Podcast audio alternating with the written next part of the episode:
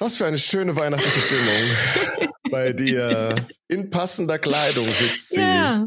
Leider in Münster ja. und nicht bei mir und vor mir. Und ja, ich darf verraten, es ist unser zweiter Start. Wir sind ein transparenter Podcast. Wir haben uns eigentlich schon 15 Minuten unterhalten mittlerweile. Und ähm, jemand hat vergessen, den Aufnahmeknopf zu betätigen.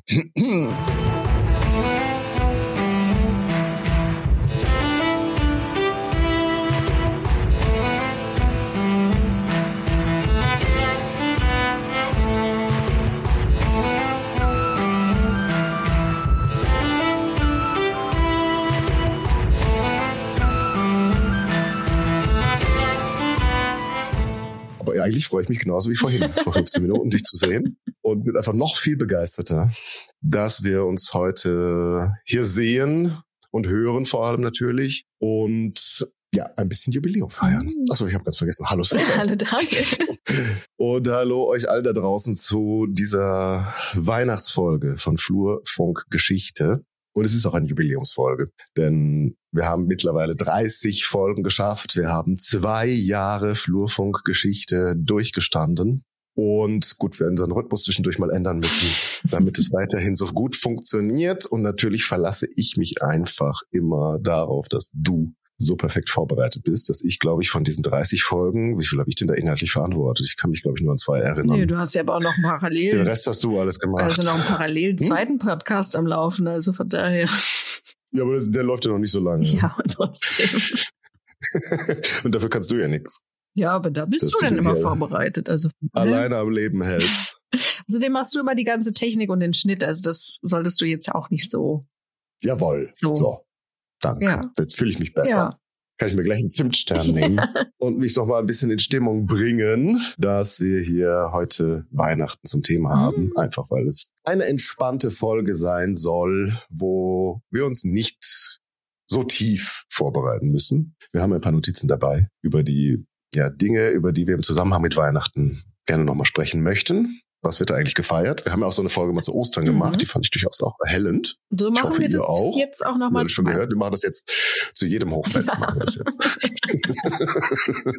genau. Und deswegen soll es ja ein bisschen entspannter zugehen und wir freuen uns einfach, dass wir jetzt die zwei Jahre Flurfunkgeschichte euch schon begleiten, dass ihr uns hört und zusehends auch abonniert. Und ja, das ist ja, glaube ich, auch klar für alle, die hier mehr als eine Folge bislang gehört haben und uns noch nicht abonniert haben sollten, das ist natürlich das Weihnachtsgeschenk schlechthin, ja. was ihr uns machen könnt. Ja, dass wir, dass ihr sichtbar seid als Fans von Flurfunkgeschichte und dass wir sichtbarer werden bei all denen, die immer noch an die Ostara glauben und äh, Mittelalterburgen für echt halten und einfach mehr Aufklärung brauchen. Und zwar nicht die aus dem 18 ich wollte gerade sagen, die vielleicht von der weniger. Genau. Deswegen würden wir uns sehr freuen, wenn ihr uns abonniert, wenn ihr uns anderen empfehlt und uns ein paar Sternchen gebt oder Glocken läutet oder was, man so der Podcatcher eures Vertrauens so anbietet an Zustimmung. Und natürlich am allerschönsten wären ein paar freundliche Worte in einer netten Bewertung. Denn das ist für uns tatsächlich einfach schön mitzukriegen, dass es euch gibt und dass ihr uns hört. Und es hat uns tatsächlich jemand gehört. so viel kann ich sagen. Definitiv. Und ich glaube auch schon seit vielen Folgen, wenn nicht gar seit der ersten. Denn wir haben eine Nachricht bekommen von Steffi, also Stammhörerin der ersten Stunde, die offenbar sich mit Germanistik auskennt. Und wir hatten ja bei unserer Nibelungen-Folge um Hilfe gebeten, oder ich habe um Hilfe gebeten, weil ich dir nicht so ganz geglaubt habe vielleicht, mit deiner mittelhochdeutschen Vortrag der ersten Strophe des Nibelungenliedes. Der habe ich mir auch nicht selber geglaubt. Da hast du dir selber, nee. du hast dich auch nicht getraut. nee. es, es braucht ja die zweite Folge, um dich zu überzeugen, dass es uns mal hm, präsentierst, wie es geklungen haben könnte. Und ähm, jetzt aber haben wir noch mal ein professionelles Beispiel, denn Steffi hat uns die ersten vier Strophen eingesprochen und das hören wir uns jetzt mal an. Der Nibelungennot, erste Aventüre. Uns ist in alten Meeren wunders viel gesät, von Helden Lobebären, von großer Arbeit, von Freuden hochgezieten, von Wähnen und von Klaggen. Von Kürner Rekenstriten muget ihr nu Wunder hören, sagen. Es wuchs in Burgonden ein viel Edelmagedin, das in allen Landen nicht schöners mochte sien, Kriemhild geheißen. Sie ward ein schöne Wieb. Darumbe musen Deggene viel verliersen den Lieb. Ihr Pflaggen tri Kunige, edel und riech. Gunther und de Gernot, die recken lobelich. Und Giselher, der Junge, ein Userwelter Deggen. Die Frau wär was ihr Schwester, die Fürsten hätten's in ihr Pfleggen. Die Herren waren Milte von Arde hohe erborn, mit Kraft Unmaßen Kürne, die Recken Userkorn, Dazen Burgunden, so was ihr Land genannt. Sie frumten sterki Wunder, sieht in Etzelen Land. Sie Wormitze, wie dem Rine, sie wohnten mit ihr Kraft. Ihn diente von ihr Landen viel stolz Ritterschaft mit lobberlichen Ehren uns an ihr Endes zieht. Sie ersturben sieht jämmerliche, von zweier edelen Frauen niet. Hallo Daniel und Solveig, das war extra für euch ähm, aus dem Nibelungenlied die ersten vier Strophen aus der Handschrift B der St. Gallner Stiftsbibliothek inklusive der ersten Strophe aus der Handschrift C. Das ist die neueste Handschrift. Ähm, falls ihr noch mehr Material wollt, ähm, fragt mich an, gebt mir eine bestimmte Stelle durch und dann kann ich euch die in Mittelhochdeutsch einlesen. Ja, ich weiß nicht, hattest du eine Lieblingsstelle im Nibelungenlied eigentlich, die du gerne mal hören würdest? im mittelhochdeutschen Original von einer professionellen Sprecherin. Von einer professionellen Sprecherin. Jetzt muss ich vorgetragen. gestehen, ich habe mein Buch auch nicht bei mir, so dass ich ihr leider keine Stelle sagen kann. Oh, nicht so Etzels Gemetzel. Nicht so Etzels, Etzels Gemetzel. Leitet sich das eine Wort vom anderen ab? Das könnten wir jetzt machen. das das wäre schon mal eine Frage, die wir an Sie stellen könnten. Ja, gucken. Und womöglich kann sie uns das auch beantworten, denn ich habe sie gefragt, ob sie kommt. Und sie ist da. Uh. Ja, sie ist hier. Steffi, wo bist du? Bist du schon da? Hallo Daniel, hallo Solveig. Ja, hallo Steffi. Hallo. Es ist schön, auch dich wieder ja. zu hören. Dass, du, dass du da geblieben bist und nach dem Debakel vor 15 Minuten nicht gesagt hast, was ist das für ein bescheuerter Club. Da will ich nichts mit zu tun haben. Na klar, mein Lieblingspodcast, äh, dem bleibe ich auch gerne. Oh, wie süß du Dein, bist. Lieb, dein Liebling, dein Top 1. Oh. Dann bist du das. Das bin ich, genau. Fan der ersten Stunde. Ja, ist das toll. Dann ist es auch noch, noch schöner, dass du jetzt in dieser ja quasi Jubiläums Folge mit dabei bist. Und vielen, vielen, vielen Dank für diese Nachricht und das Einsprechen dieser ersten vier Strophen. Und ich bin natürlich schon wieder so ein bisschen durcheinander gekommen. Solveig hat das ja letztes Mal alles erzählt Mhm. mit diesen Version A, Version B, Version C. Und da hast du jetzt irgendwie das so zusammengefasst. Da war eine Strophe, die ist aber in der einen Version, aber in der anderen nicht. Oder war jetzt was doppelt? Das habe ich irgendwie nicht so ganz wieder, habe ich so ein bisschen verpeilt. Ja, ich Was kann das das ja nochmal erklären. Mit diesen Versionen. Ja, bitte. Ich hab's schon Genau. wieder vergessen. Die, die allererste Strophe, ähm, die ich vorgelesen habe, uns ist in alten Meeren Wundersvieh geseit, ähm, das ist tatsächlich eine, die ähm, sehr, sehr neu ist. Die ist nämlich in der letzten Handschrift C mit drin und äh, die taucht in keiner anderen Handschrift auf. Mhm. Also das ist irgendwie nochmal so, ja, von irgendeinem Autor, der das aufgeschrieben hat, nochmal so ein künstlerischer Kniff, da Mhm. nochmal eine Sonderstrophe mit einzufügen. Und das war doch, ich weiß nicht, Solveig, was hast du letztes Mal gesagt? Welche ist denn der, die kürzeste Version? Kann man da die Sachsenkriege, wolltest du doch auslassen, das fandst du öde. Ach so, Gibt's die, da eine Version ohne Sachsenkriege, nur mit der, Act, mit der richtigen Action? Oder? nee, das habe ich mir weggelassen, weil ich es nicht so spannend finde. Ach so. Ich glaube, die Ich B dachte, die Version B oder so ist ohne Krieg. Nee, ich glaube, die Ja. B-Fassung ist von den. Versen am kürzesten, wenn ich das richtig in Erinnerung habe. Äh, es sind aber auch inhaltlich eben Unterschiede, wie die präsentiert werden und was sie tun und was sie nicht tun. Beispielsweise, wir hatten ja über diese Vergewaltigung von Kriemhild gesprochen, die, glaube ich, in der B-Fassung ähm, deutlich expliziter ist als in der C-Fassung, wo das dann Mhm. so ein bisschen geschönt wird. Also das ist eben ganz interessant, wie stark diese C-Fassung tatsächlich so in den in die vorherige Texte eingreift und es ein bisschen, weiß ich nicht, wie man das sagt, netter Mhm. macht, jugendfreier macht. Aber die Überarbeitung Ja. für die neue Generation. Oder so. Wobei die sind doch alle fast zeitgleich, oder Steffi? Wie, irgendwie, wie, viel, Mhm. wie viel Zeit ist denn dazwischen zwischen diesen Versionen? Naja, also ich glaube, zwischen der ersten Handschrift, die man gefunden hat, das ist so kurz nach 1200 und das verteilt sich bis 1700. Also das oder also, ja, also es ist schon ein relativ breiter Zeitraum. Ähm, Aber wo 17. Jahrhundert ist dann nur die Abschriften oder mhm. das, da gibt's noch mal eine neue Version? Das ist so teils teils. Also es gibt sowohl Abschriften als auch ja sehr unterschiedliche Versionen. Wobei ich jetzt tatsächlich überhaupt kein Experte für diese unterschiedlichen Handschriften bin ähm, weil wir als Germanisten uns damit nicht so beschäftigt haben, sondern wir tatsächlich mit den Inhalten auch sehr stark gearbeitet haben. Also ähm, mhm.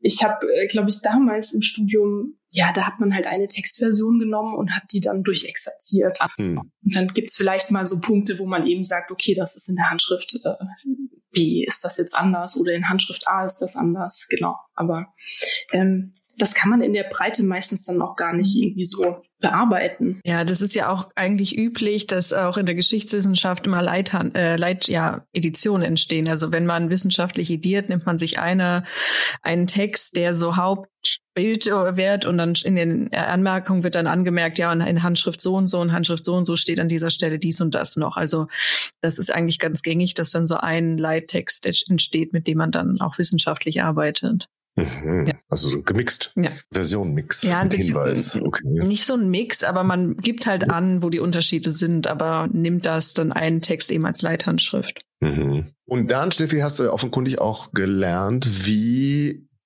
die Zeitgenossen der Nibelungen, nee, der Nibelungen äh, Autoren, äh, das dann auch vorgetragen haben könnten. Oder hast du dir das jetzt auch ausgedacht? Mir was vorgemacht wie Solberg letztes Mal. Hey, das habe ich,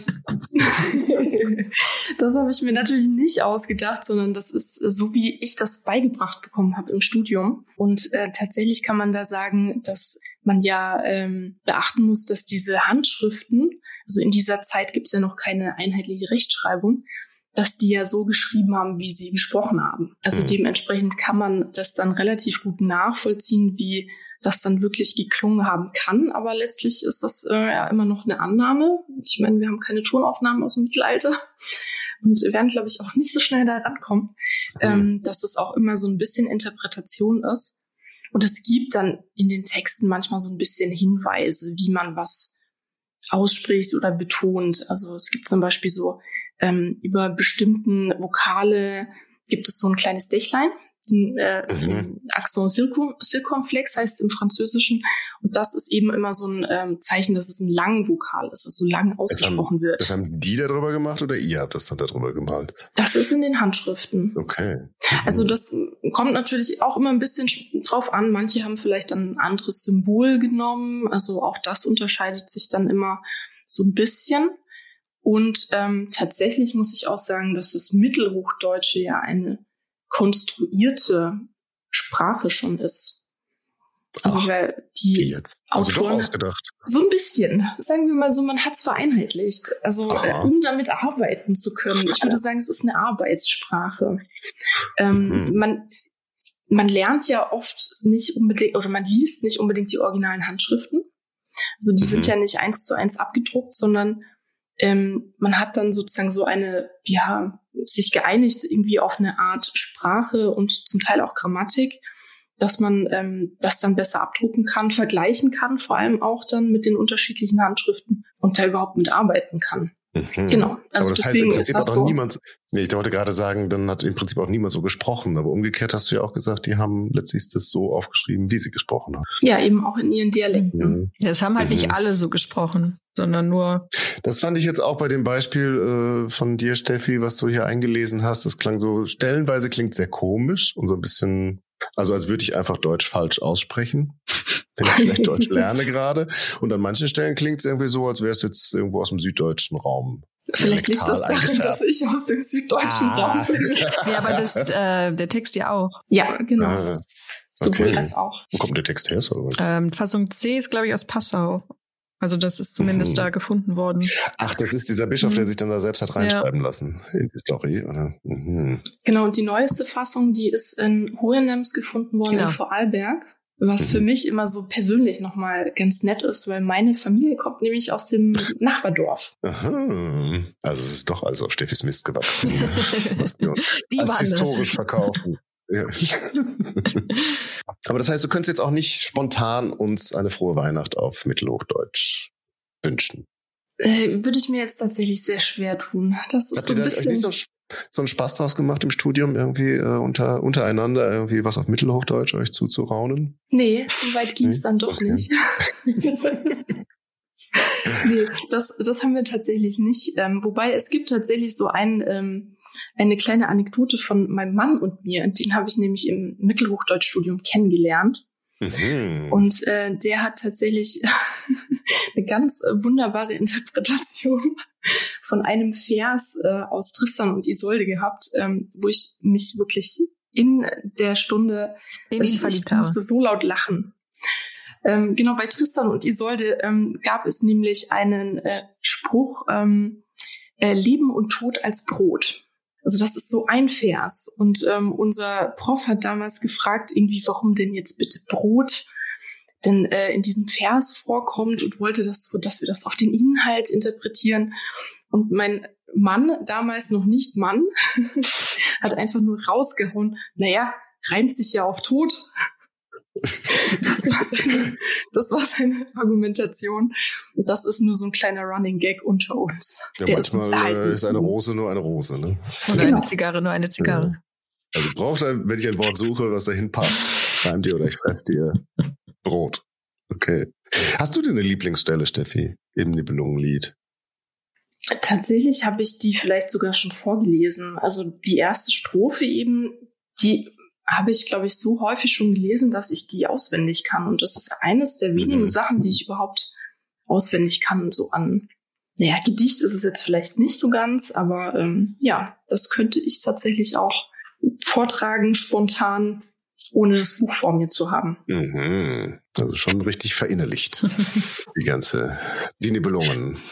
Äh, es gibt nur eine Stelle, die wir tatsächlich im Studium auch noch sehr, wo wir uns nochmal sehr intensiv ähm, ja, drüber ausgetauscht haben. Das äh, ist Zeloche Bidemrine. Wisst Was ihr, bitte? was damit gemeint ist? Ist es nicht da, wo er Zeloche, dann was? den Schatz hinwirft? Genau, Hagen ähm, versenkt doch diesen Schatz. Und das ist tatsächlich die Stelle Zeloche, also im, im Loch beim Rhein, Bidemrine. Aha. Und das finde ich tatsächlich äh, so eine interessante Story, dass das ja wirklich die Gemüter in Aufwallung gebracht hat, zum Teil ja bis heute, Mhm.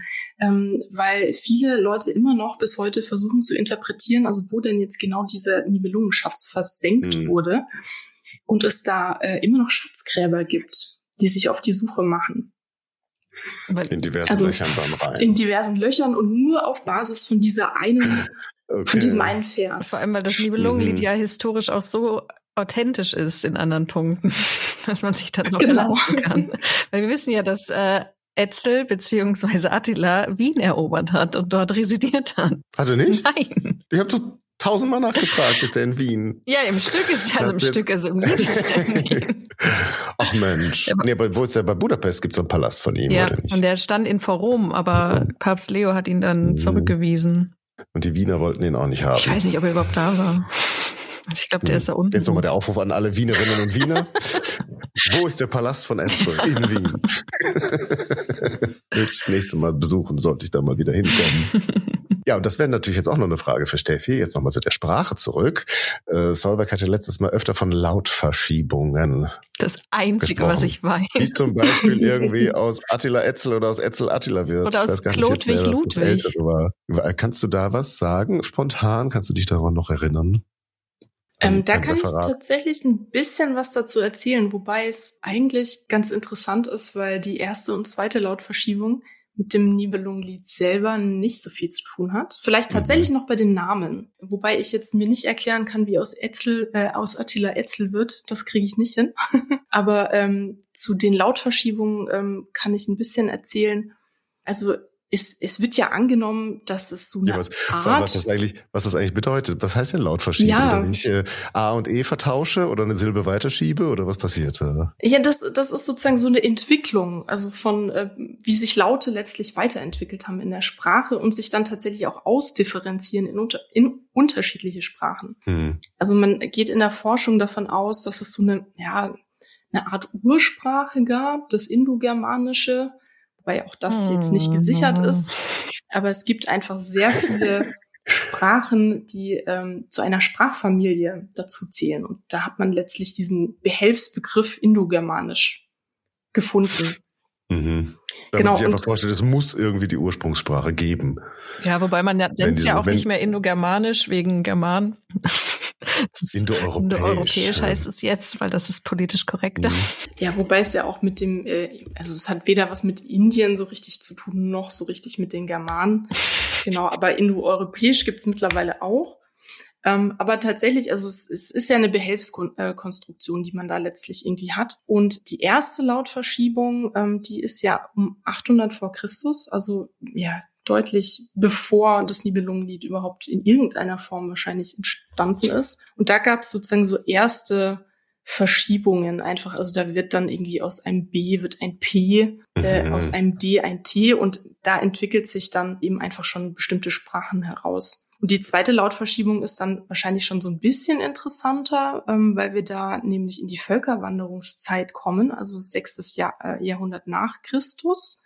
Und da gibt es so Entwicklungen zum Althochdeutschen ins ja, Mittelhochdeutsche. Und da kann man mhm. schon so ein paar äh, Sachen erklären. Also den, äh, was hattest du, den Ludwig mhm. und den Ludwig Ludwig. Und Klodwig, ne? Ludwig mhm. und Klodwig. Das ist tatsächlich eines der selteneren Beispiele. Das habe ich immer aber gesagt gibt, gekriegt bekommen. Ja. Ja, genau, aber das ähm, taucht sozusagen im Sprachgebrauch relativ selten äh, auf. Und zwar wird aus diesem K später eben ein L. Aber da gibt's halt relativ wenig Beispiele außer bei den Namen. Warum das so ist, kann man, glaube ich, tatsächlich gar nicht ich meine, so richtig B, also aus B zu P und D zu T, das machen wir ja ständig eigentlich. Vor allem so am Ende von Worten, das irgendwie anders auszusprechen, als wir es eigentlich schreiben. Aber bitte von K zu L? Kann denn sowas passieren? Ja, Im Grunde wird das, äh, das K ja nur still. Also bei dem, bei Klodwig zu Ludwig wird's ja nur, verschwindet das mhm. K ja nur. Also haben wir auch so ein bisschen wie die Franzosen einfach einen Teil von dem Wort dann weggelassen. Ja. Oder sprechen es nicht mehr aus. Ja. Aber wir schreiben es auch nicht mehr hin. Kostet alles das Geld. einfach weg. Weißt du, wie aufwendig das ist, hinterherzustellen? das dauert ja, von, von Hand zu schreiben. Spart ja Stunden, wenn man das so ein Buch abschreiben muss, wenn man da nur jedes halbe Wort immer schreiben muss. Und das heißt doch aber auch, es gibt ja kein Radio, kein Fernsehen und nichts, was, du hast zwar gesagt, es ist so eine konstruierte Sprache auch ein Stück weit, so. Ich meine, das ist ja eigentlich noch mit den Dialekten und so weiter, muss es ja damals noch viel stärker gewesen sein als heutzutage, wo wir uns dran gewöhnt haben, ständig Leute aus anderen Teilen des Landes zu hören und versuchen verständlich zu sprechen, wenn jemand nicht aus der gleichen Region stammt wie ich. Aber es klang ja schon so ein bisschen so an, als sei es du in deiner dialektalen Einfärbung näher am Mittelhochdeutschen, als ich das vielleicht bin. Das ist äh, tatsächlich richtig, ja. Mhm. Es gibt nämlich eine Entwicklung, oder äh, sagen wir mal, insgesamt gibt es ja Entwicklungen, die manche Gegenden mitgemacht haben und manche nicht. Mhm. Und ähm, da gibt es auch ähm, eine Benrather-Linie, die durch die Mitte Deutschlands führt. Eine was für eine Linie? Die, die ist halt nach dem Typen benannt. Ach so, okay. also Benrather-Linie, der, der hat die wahrscheinlich erstmals entdeckt und hat da gesagt, das ist mhm. jetzt, das ist jetzt meine Linie und drum heißt die jetzt so. Äh, mir ist die übrigens besser bekannt unter Apfel-Apfel-Linie. Aha, Apfel-Apfel. Okay. Apfel-Apfel oder Watt- und Dat-Linie. Aha. Oder was und was. Äh, die führt, ähm, ja, also so ein bisschen oberhalb von Hessen und Thüringen. So über Mittelfranken fängt die an. Mhm. Und ähm, tatsächlich alles, was nördlicher davon liegt, hat bestimmte, ähm, also hat diese zweite Lautverschiebung nicht so ganz mitgemacht. Mhm. Und ähm, da heißt eben Appel, also äh, der Apfel eben noch Appel mhm. ähm, oder Watt eben noch ähm, also wird dann eben auch so noch gesprochen. Wobei das eben im Süden Deutschlands schon was ähm, ausgesprochen wird. Mhm. Also das heißt, T ihr seid weiterentwickelt, meint ihr? Meint, du meinst, du, ihr werdet weiterentwickelt als wir Westfalen, oder? Zumindest sprachlich. Okay. Ja, das ist ja diese. Das kann man jetzt natürlich drüber diskutieren. Das ist ja die Trennung Hochdeutsch zu Niederdeutsch. Mhm. Genau, das Niederdeutsche ist sozusagen noch, noch altertümlicher und ähm, tatsächlich auch sehr schön. Zum Beispiel im Englischen gibt es auch noch ganz viele ähm, Sachen, die dort geblieben sind. Also da gibt es ja auch den Apple, mhm, wo das bei uns schon der Apfel ist. Mhm. Oder auch Water, im Niederdeutschen Water, bei uns natürlich Wasser. Ähm, da gibt es einfach so ein paar Sachen. Oder auch zum Beispiel ähm, Pepper, bei Aha. uns eben mittlerweile Pfeffer. Mhm. Und das sind eben so Sachen, die kann man dann eben auch sehr schön nachvollziehen in so alten Texten. ähm, wie sich das sprachlich weiterentwickelt. Und die Gründe dafür, die sind so unterschiedlich und da gibt es, glaube ich, so viele Theorien dafür. Ja, ich schätze mal, dass es tatsächlich einfach damit zu tun hat, dass man ja, Sprache entwickelt sich halt immer weiter und wenn da unterschiedliche Einflüsse reinkommen, dann passiert vielleicht manchmal mehr und manchmal weniger. Ja, aber dass da so eine krasse Linie ist, ist ja schon bemerkenswert. Das klingt so, auch wenn du sagst, die haben da nicht mitgemacht bei der Lautverschiebung. klingt so, als hätten die darüber abgestimmt oder so. Da kommt so ein Brief, wir tauschen jetzt B durch P aus. Die sind vielleicht oder ein bisschen sofort sturer. sagen wir S statt T und dann sagen sie, nee, da machen wir nicht mit. Dieser moderne Scheiß. Wir haben das schon immer so ausgesprochen. Aber das würde ja bedeuten, dass die, das, das würde ja bedeuten, dass die südlichsten Deutschsprecher und Sprecherinnen die fortschrittlichsten sind. Das heißt, irgendwann sprechen wir alle so wie die Schweizer, oder? Ich glaube, die Schweizer sind noch mal speziell. Da ist ja noch so was noch näher am Mittelhochdeutschen dran. Aber das ist doch komisch. Wieso sind denn dann die Schweizer am nächsten dran, aber dann im Norden und dann ihr irgendwie dazwischen? gelandet? Seid ihr irgendwie, wolltet ihr euch vom Norden und von der Schweiz absetzen, oder? ja, wobei die Schweizer, habe ich das Gefühl, die haben dann den nächsten Sprung nicht gemacht. Die sind noch näher am Mittelhochdeutschen als am mhm. Neuhochdeutschen. Ich glaube, die haben da auch noch so rätoromanisch irgendwie mit drin. Das ist irgendwie, aber das ist doch wieder eine andere Familie. Ja, aber irgendwie, ich, also ich habe das irgendwie auch mal gelesen und aber das ist ja auch mit dem Italienischen auch passiert, dass die da irgendwie so rätoromanische Einflüsse bekommen haben, weil dadurch das Latein dann sich zu Italienisch entwickelt hat. Hm, also ich finde es sehr spannend. Ich finde es auch sehr spannend, wie man sowas rekonstruieren kann und vor allem nachher zu sagen, äh, wer ist jetzt hier die fortschrittlichste Sprache? Also gut, dann werden wir alle so sprechen wie Steffi. Ich finde das schön. Ja, ja, ich, ich glaube, man kann das parallel setzen. Ich finde ja, das Fränkische ist das Schönste. Wir sollten alle Fränkisch reden. Aber ist das diese Sprachlinie ungefähr wie der Weißwurst-Äquator? Mhm. Ist das so die gleiche Trennung? Ja. Ich glaube, der Weißwurst-Äquator ist bisschen südlicher. Aber so ganz mal behaupten. Zur Orientierung, glaube ich, funktioniert das ganz gut. Ja, wunderbar. Also ich glaube, ich bin, gut, natürlich wirklich zu Zufriedenheit beantworten kann man das ja scheinbar nicht. Weil man möchte ja immer wissen, wieso? Nein, es ist ja, es ist natürlich immer so eine kindliche, naive Frage zu stellen. Wieso ist das so? Und das äh, weiß natürlich kein Mensch, wieso die da nicht mitgemacht haben bei der Luftverschiebung. Äh, das müssen wir einfach so hinnehmen. Ah, ja, ich vermute, es liegt auch ein bisschen daran, dass Süddeutschland und Südwestdeutschland vor allem auch, ja, was halt Wirtschaftskontakte und so weiter anging, deutlich mehr verbunden war mit dem Rest der Welt. ist, ist tatsächlich auch meine Interpretation. Also dass letztlich im, in der Mitte Europas ja auch mehr Durchlauf hm. ist. Deswegen, also da passiert einfach mehr als an den Rändern, sage ich jetzt mal. Dass die auch mit mehr. Deswegen kann ich mir auch gut vorstellen, dass, dass England da eben auch als Insel ja noch mal isolierter ist und sich da deswegen bestimmte Sachen halt nicht durchgesetzt mhm. haben oder gar nicht angekommen sind. Ja, also beziehungsweise, also man sieht ja das ganz Interessante vom Niederdeutschen zum, zum Niederländischen, was sich ja eigentlich auch als Plattdeutsch erhalten hat, den Weg dann nach England. Also das finde ich ganz spannend, weil ja England im Grunde so auch, bevor die Normannen kamen, in dem Sinne besiedelt wurde. Also da noch so ein bisschen den sprachlichen Weg. Ja, und das Englische, das habe ich mir irgendwann auch mal erklären lassen, ist ja auch sehr stark vom Französischen noch beeinflusst worden, durch, dadurch, dass die Normannen ja am Anfang noch Französisch gesprochen haben. Also das finde ich eben auch ganz spannend, dass sich so dass die englische Hochsprache irgendwie viel stärker am Französischen orientiert, als dann der, das englische Standard oder der Standardenglisch so rum. Und was ähm, mittelalterliche Literatur, also deutsche Literatur angeht, merkt man dann zum Beispiel den französischen mhm. Einfluss auch wieder sehr stark, auch auf die Sprache. Also durch diese Stoffe, die man sich dort geklaut hat letztlich, ähm, gerät ja dann auch viel aus der Sprache dann in den deutschen Sprachraum. Ja, Frankreich mhm. war halt Vorbild in allem, immer. Oh, bitte. Naja, wenn, also kommen wir vielleicht nachher noch zu, aber die Lieselotte von der Pfalz verwendet auch sehr viele Franzismen. Ja gut, das ist auch die Epoche, wo die das irgendwie alle toll fanden. Ja, aber die davor fanden sie es auch toll. Jetzt schweifen wir aber hier ab. Also bitte nicht nach Frankreich. Oh. Auf keinen Fall. Ja, wie ist denn das? Haben die Nibelungen auf Weihnachten gefeiert? Um mal ein bisschen. Ich glaube schon. Zu, zum Jahresende hinzuschwenken. Kam das kommt aber nicht drin vor, oder? Irgendwie, also die gehen in die Kirche, aber darüber hinaus gibt's keine. Ähm, also was es gibt, ist, dass die ja ähm, Pfingsten erwähnen.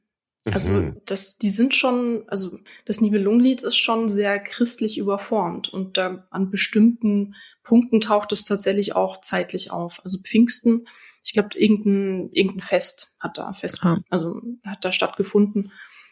Und äh, das haben sie übrigens ganz gerne an Pfingsten gemacht. Da haben immer alle großen Feste stattgefunden. Also in den höfischen Romanen auch. Ja, Weihnachten ist halt auch kalt.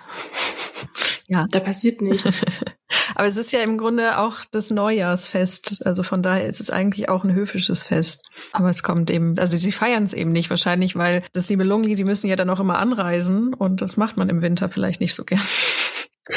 Dann muss die Krimi, muss sie auch erst wieder über, überreden, dass sie kommen.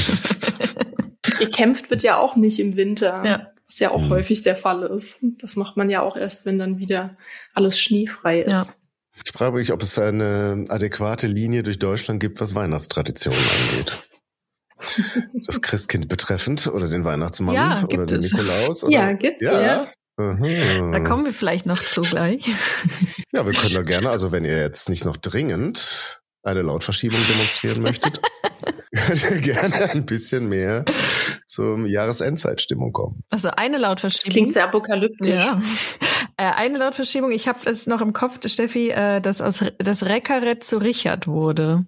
Da wäre ja auch noch mal eine Lautverschiebung. Ja, da hätten wir auch wieder dieses K und CH. Das stimmt. Das ist sozusagen dasselbe. Genau. Nee, aber im Nibelungenlied selber, ähm, da sind eben nur so Sachen wie dass diese ähm, Langvokale eben dann zu Diphthongen werden. Also so Min wird zu Mein, Hus wird zu Haus oder die Frau wird zu Frau. Also das sind so mhm. typische. Das Wieb zu Weib. Genau, das Hab ich gelernt. Weib. Oder mhm. Hüte wird zu heute. Normalerweise wäre doch heute zu Hüte.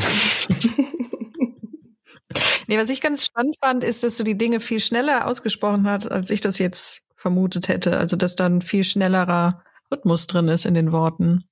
Ja, also man, man hat viele Sachen kürzer ausgesprochen, mhm. eben außer die, die wirklich als lang gekennzeichnet werden. So habe ich das noch gelernt. Mhm. Aber ich kann euch jetzt leider keine Weihnachtspassage vorlesen. Nicht so ein altsächsisches Weihnachtslied. Eben. Ja, und hast du den Heliand auch gelesen? Den habe ich nicht gelesen, der ist ja noch Althochdeutsch. Der ist Althochdeutsch. Der ist Althochdeutsch, ja, das war zu alt. Irgendwann muss man auch aufhören, Daniel. Ja. Ja, ist okay. Den haben sie anscheinend nicht mehr ins Mittelhochdeutsche übersetzt. Ja, der Heliant überhaupt, ich glaube, wir müssen vielleicht all den Menschen, die uns hören, erstmal erklären, was der Heliant ist. Der Heliant ist ja quasi von Heiland. Ist das auch wieder eine Lautverschiebung, womöglich? Bestimmt. Oder Lautverdrehung. Also das ist quasi das Evangelium auf Altsächsisch. Da darf man sich natürlich jetzt nicht Dresden oder Leipzig vorstellen, sondern eher so ein, so ein, so ein Urdeutsch-Version, oder? So ein Goslar. Goslar. das Goslar-Deutsch. Und ähm, ja, da haben die irgendwie versucht, den, den heidnischen Sachsen beizubringen, was äh, in anderen Weltgegenden los ist oder los gewesen sein soll. Und äh, ja, die Geschichte Christi, der Evangelien, da nicht nur in die Sprache übertragen, sondern so ein bisschen auch lebensweltlich angepasst. Und ich traue mich jetzt ehrlich gesagt nicht, diesen althochdeutschen Text vorzulesen. Ich glaube, da gibt's noch so The oder so, ne? Kann das sein, Steffi? Weil da steht jetzt so, da steht jetzt T-H-O mit Häuschen über dem O. Was mache ich dann? Ja, das O wieder lang. Einen althochdeutschen Sprachwissenschaftler fragen, wie man es okay, ausspricht. alles gut. Ich sehe schon, ihr seid alle so spe wahnsinnig spezialisiert. Mensch. So ist das doch immer. Das ist in der Wissenschaft so. Hm. Und äh, es geht um einen Ort von Romoburg, finde ich auch sehr schön. Das ist offenbar Rom. Und ja, ich, ich würde mal sagen, um dir mal zu überzuleiten, zu der Weihnacht, dem weihnachtlichen Part, wenn ihr einverstanden seid. Ja? Mhm. Ja. Lese ich äh, dieses Stück aus dem Heliand nicht im althochdeutschen oh. Original. Nein. Das ist ja albern. Also ich schon mal gar nicht. Ich muss es auch lesen. Ja, aber du bist ja auch, also bitte, du bist ja trotzdem auch inhaltlich näher dran und hast es mehr im Gefühl. Ich nehme jetzt hier die neuhochdeutsche Übertragung und da lautet es, da geschah von Rom aus, dass des herrschenden Mannes über alle diese Menschheit Octavians Bann und Botschaft an die, über die er breite Gewalt hatte, gekommen ist, von dem Kaiser, an jegliche Könige, Fürsten und soweit seine Herzöge über alle diese Landschaft die Leute beherrschten. Darin hieß es, dass alle im Ausland lebenden Menschen ihre Heimat aufsuchen sollten, die Helden ihren Stammsitz ihrer Herren Boden entgegen. Ein jeder käme zu der Sippe, von der er Abstammung habe, zu der Burg, von der er geboren sei. Das Gebot wurde befolgt über diese weite Welt. Frohe Weihnachten. ja, das kommt vielleicht auch manchen vertraut vor. Und selbst wenn man äh, zu den sogenannten U-Boot-Christen gehört, die an Weihnachten auftauchen in der Kirche, kennt man diese Stelle womöglich, die sonst üblicherweise im Lukas-Evangelium steht und damit anfängt, dass äh, Kaiser Augustus offenbar wissen wollte, äh, nee, Octavian, ist das derselbe? Mhm. Nein, Ja, ist das, äh, Das ist derselbe.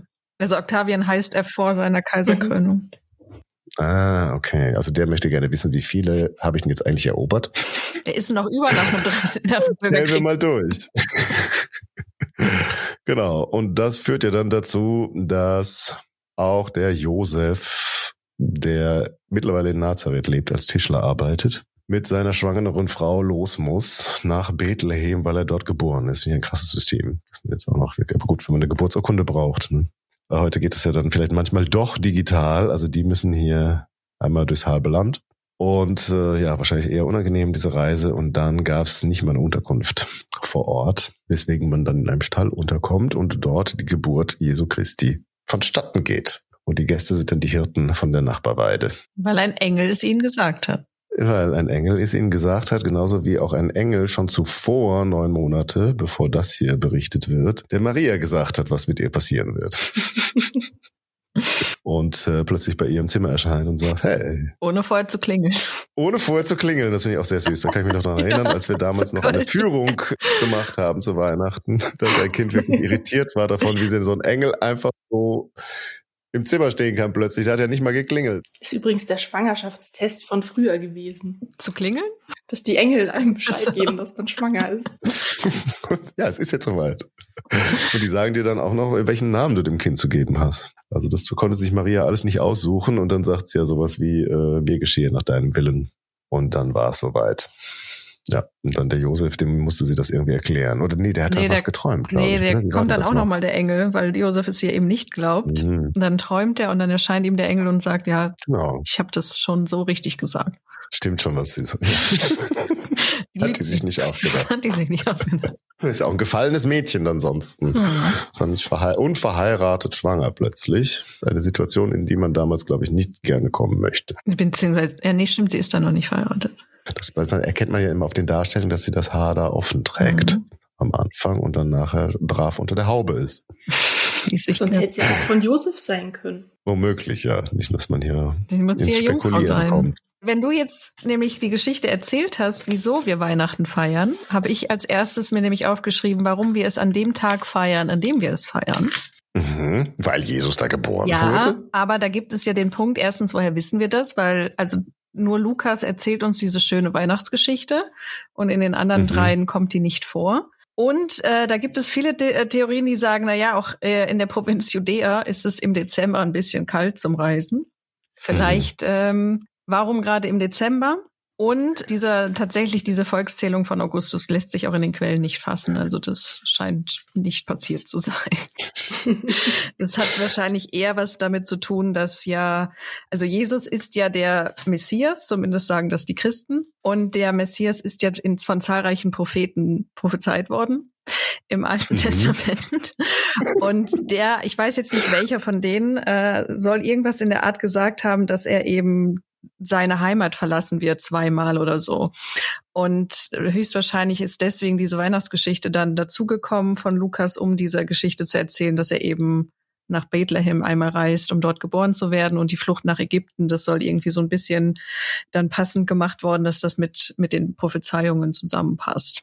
Und wir Mhm. feiern, also in Deutschland feiern wir Weihnachten am 24. Dezember, am Heiligabend. Es ist aber natürlich, glaube ich, allen bekannt, die viel auch amerikanische Kultur ähm, rezipieren, sei es Filme oder was auch immer.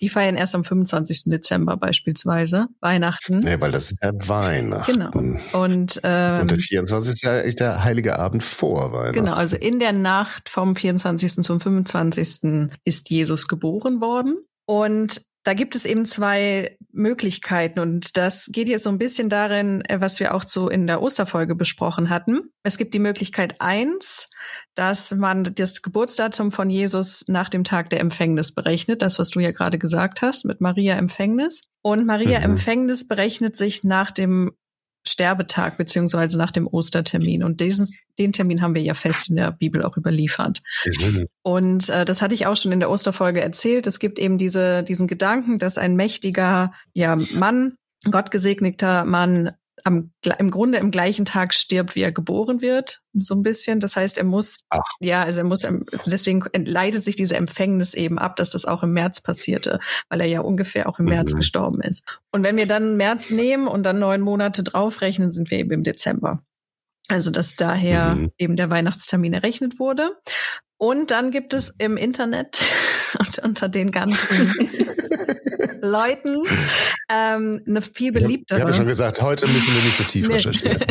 eine beliebtere äh, Erklärung, nämlich, dass die böse Kirche einfach ein äh, heidnisches Fest umgedeutet hat und ihren Anhängern das einfach verkauft hat nach dem Motto, die haben keine Lust, äh, beziehungsweise sie sind nicht stark genug mit ihrem Christentum, das die heidnischen Kulte zu unterdrücken, also wandeln sie einfach Aha. einen um.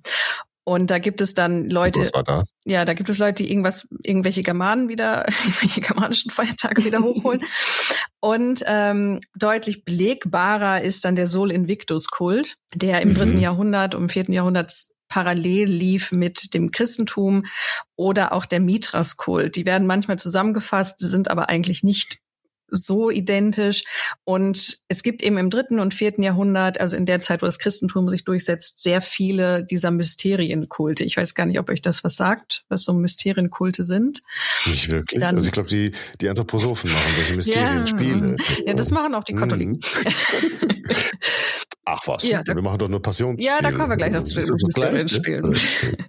Mysterienkulte sind im Grunde eh vergleichbar mit dem Christentum. Die setzen sich so im zweiten, dritten Jahrhundert, kommen die auf. Wir haben auch den Isis-Kult, wo es auch um die Erlösung der Seele nach dem Tod gibt. Das ist etwas, was die heidnischen, paganen Kulte so nicht kennen. Also es gibt dann zwar im Griechischen, dass du dann, je nachdem, wer du bist, dass du ins Elysium kommst oder in den Tartaros kommst und aber das hängt weniger irgendwie von dir ab, von deinen Leistungen im Leben, sondern ob du, ob die Götter dich mögen oder nicht. Und dann als Held kommst du dann ins Elysium zu den Göttern. Und scheinbar setzt sich so in dieser Zeit der, der, der Wunsch durch, irgendwie fürs Seelenheil was zu tun. Und diese Mysterienkulte bieten das. Jetzt ist nur das Problem mit den Mysterienkulten, dass das Mysterienkulte sind. Das heißt, nur die Eingeweihten wissen, was genau passiert. Und man hat äh, archäologisch viele Mithren gefunden. Das sind Tempel, wo der Mithras-Kult äh, zelebriert wurde. Und es scheint, dass da, dass sie da viel gegessen haben und gefeiert haben und zusammengekommen sind. Und es gibt auch Hinweise auf verschiedene Weihegrade wie tief man dann auch so einsteigen konnte. Aber wir wissen eben nicht mehr. Und ähnlich ist es mit dem Sol Invictus. Auch da, ähm, Konstantin war ein wahnsinniger Fan von Sol Invictus, bevor er dann zum Christentum umgestiegen ist, eventuell. Ob er sich hat taufen lassen, ist ja auch gar nicht so sicher, aber er hat die Christenverfolgung abgeschafft. Und das wird dann immer gesagt, ja, und es gäbe ganz klare Hinweise, dass eben am 25. Dezember der Geburtstag des Sol Invictus gefeiert wurde und deshalb, oder auch der Geburtstag mhm. des Mithras und das haben sie einfach umgewandelt und eigentlich feiert man da Sol Invictus. Das mhm. ist jetzt allerdings nicht so äh, nachweisbar, wie man das dann gerne hätte, wissenschaftlich. Weil noch einmal. doch wissen, ob die das da gefeiert sind, haben. Also es sind Mysterienkulte, ja. die sagen das nicht. Es gibt zwar auch Prozessionen, das wissen wir vom ISIS-Kult, dass die Prozessionen veranstaltet haben, aber was die dann genau wann welchen Feiertag hatten, das wissen wir einfach nicht, weil es eben Mysterienkulte waren. Das ist so der Kern ihres Seins. Und jetzt ist das mit diesem Solid. Hm? Sind nicht manche auch verfolgt worden?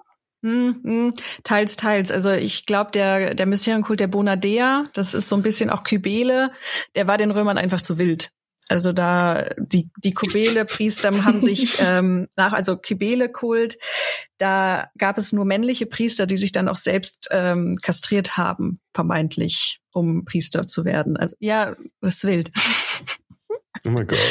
Und Bonadea ist so ein bisschen so eine Umwandlung scheinbar vom Kybele-Kult und die haben dann irgendwie auch Leute umgebracht. Und dann, also du darfst in Rom viel machen, aber das darfst du nicht tun. Also du darfst den inneren Frieden nicht stören mit deinen Kulten. Das ist ja auch der Grund, warum das Christentum dann später verfolgt wird. Gar nicht mal, mhm. weil die was gegen den Christus haben, sondern weil Christen sich verweigern, das ähm, Opfer äh, für den Kaiser zu erbringen und dadurch mhm. dem Kaisertum eben schaden. Aber das geht jetzt alles ein bisschen zu weit. Weg von Weihnachten.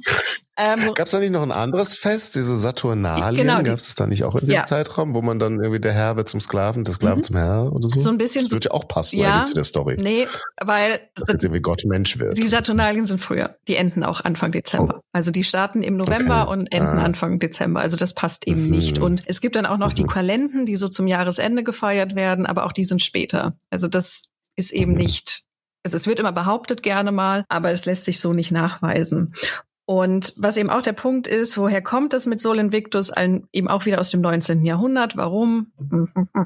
Aus den gleichen Dingen wie alles andere. Auch was mit dem Ostara. Jakob Grimm. Jakob Grimm.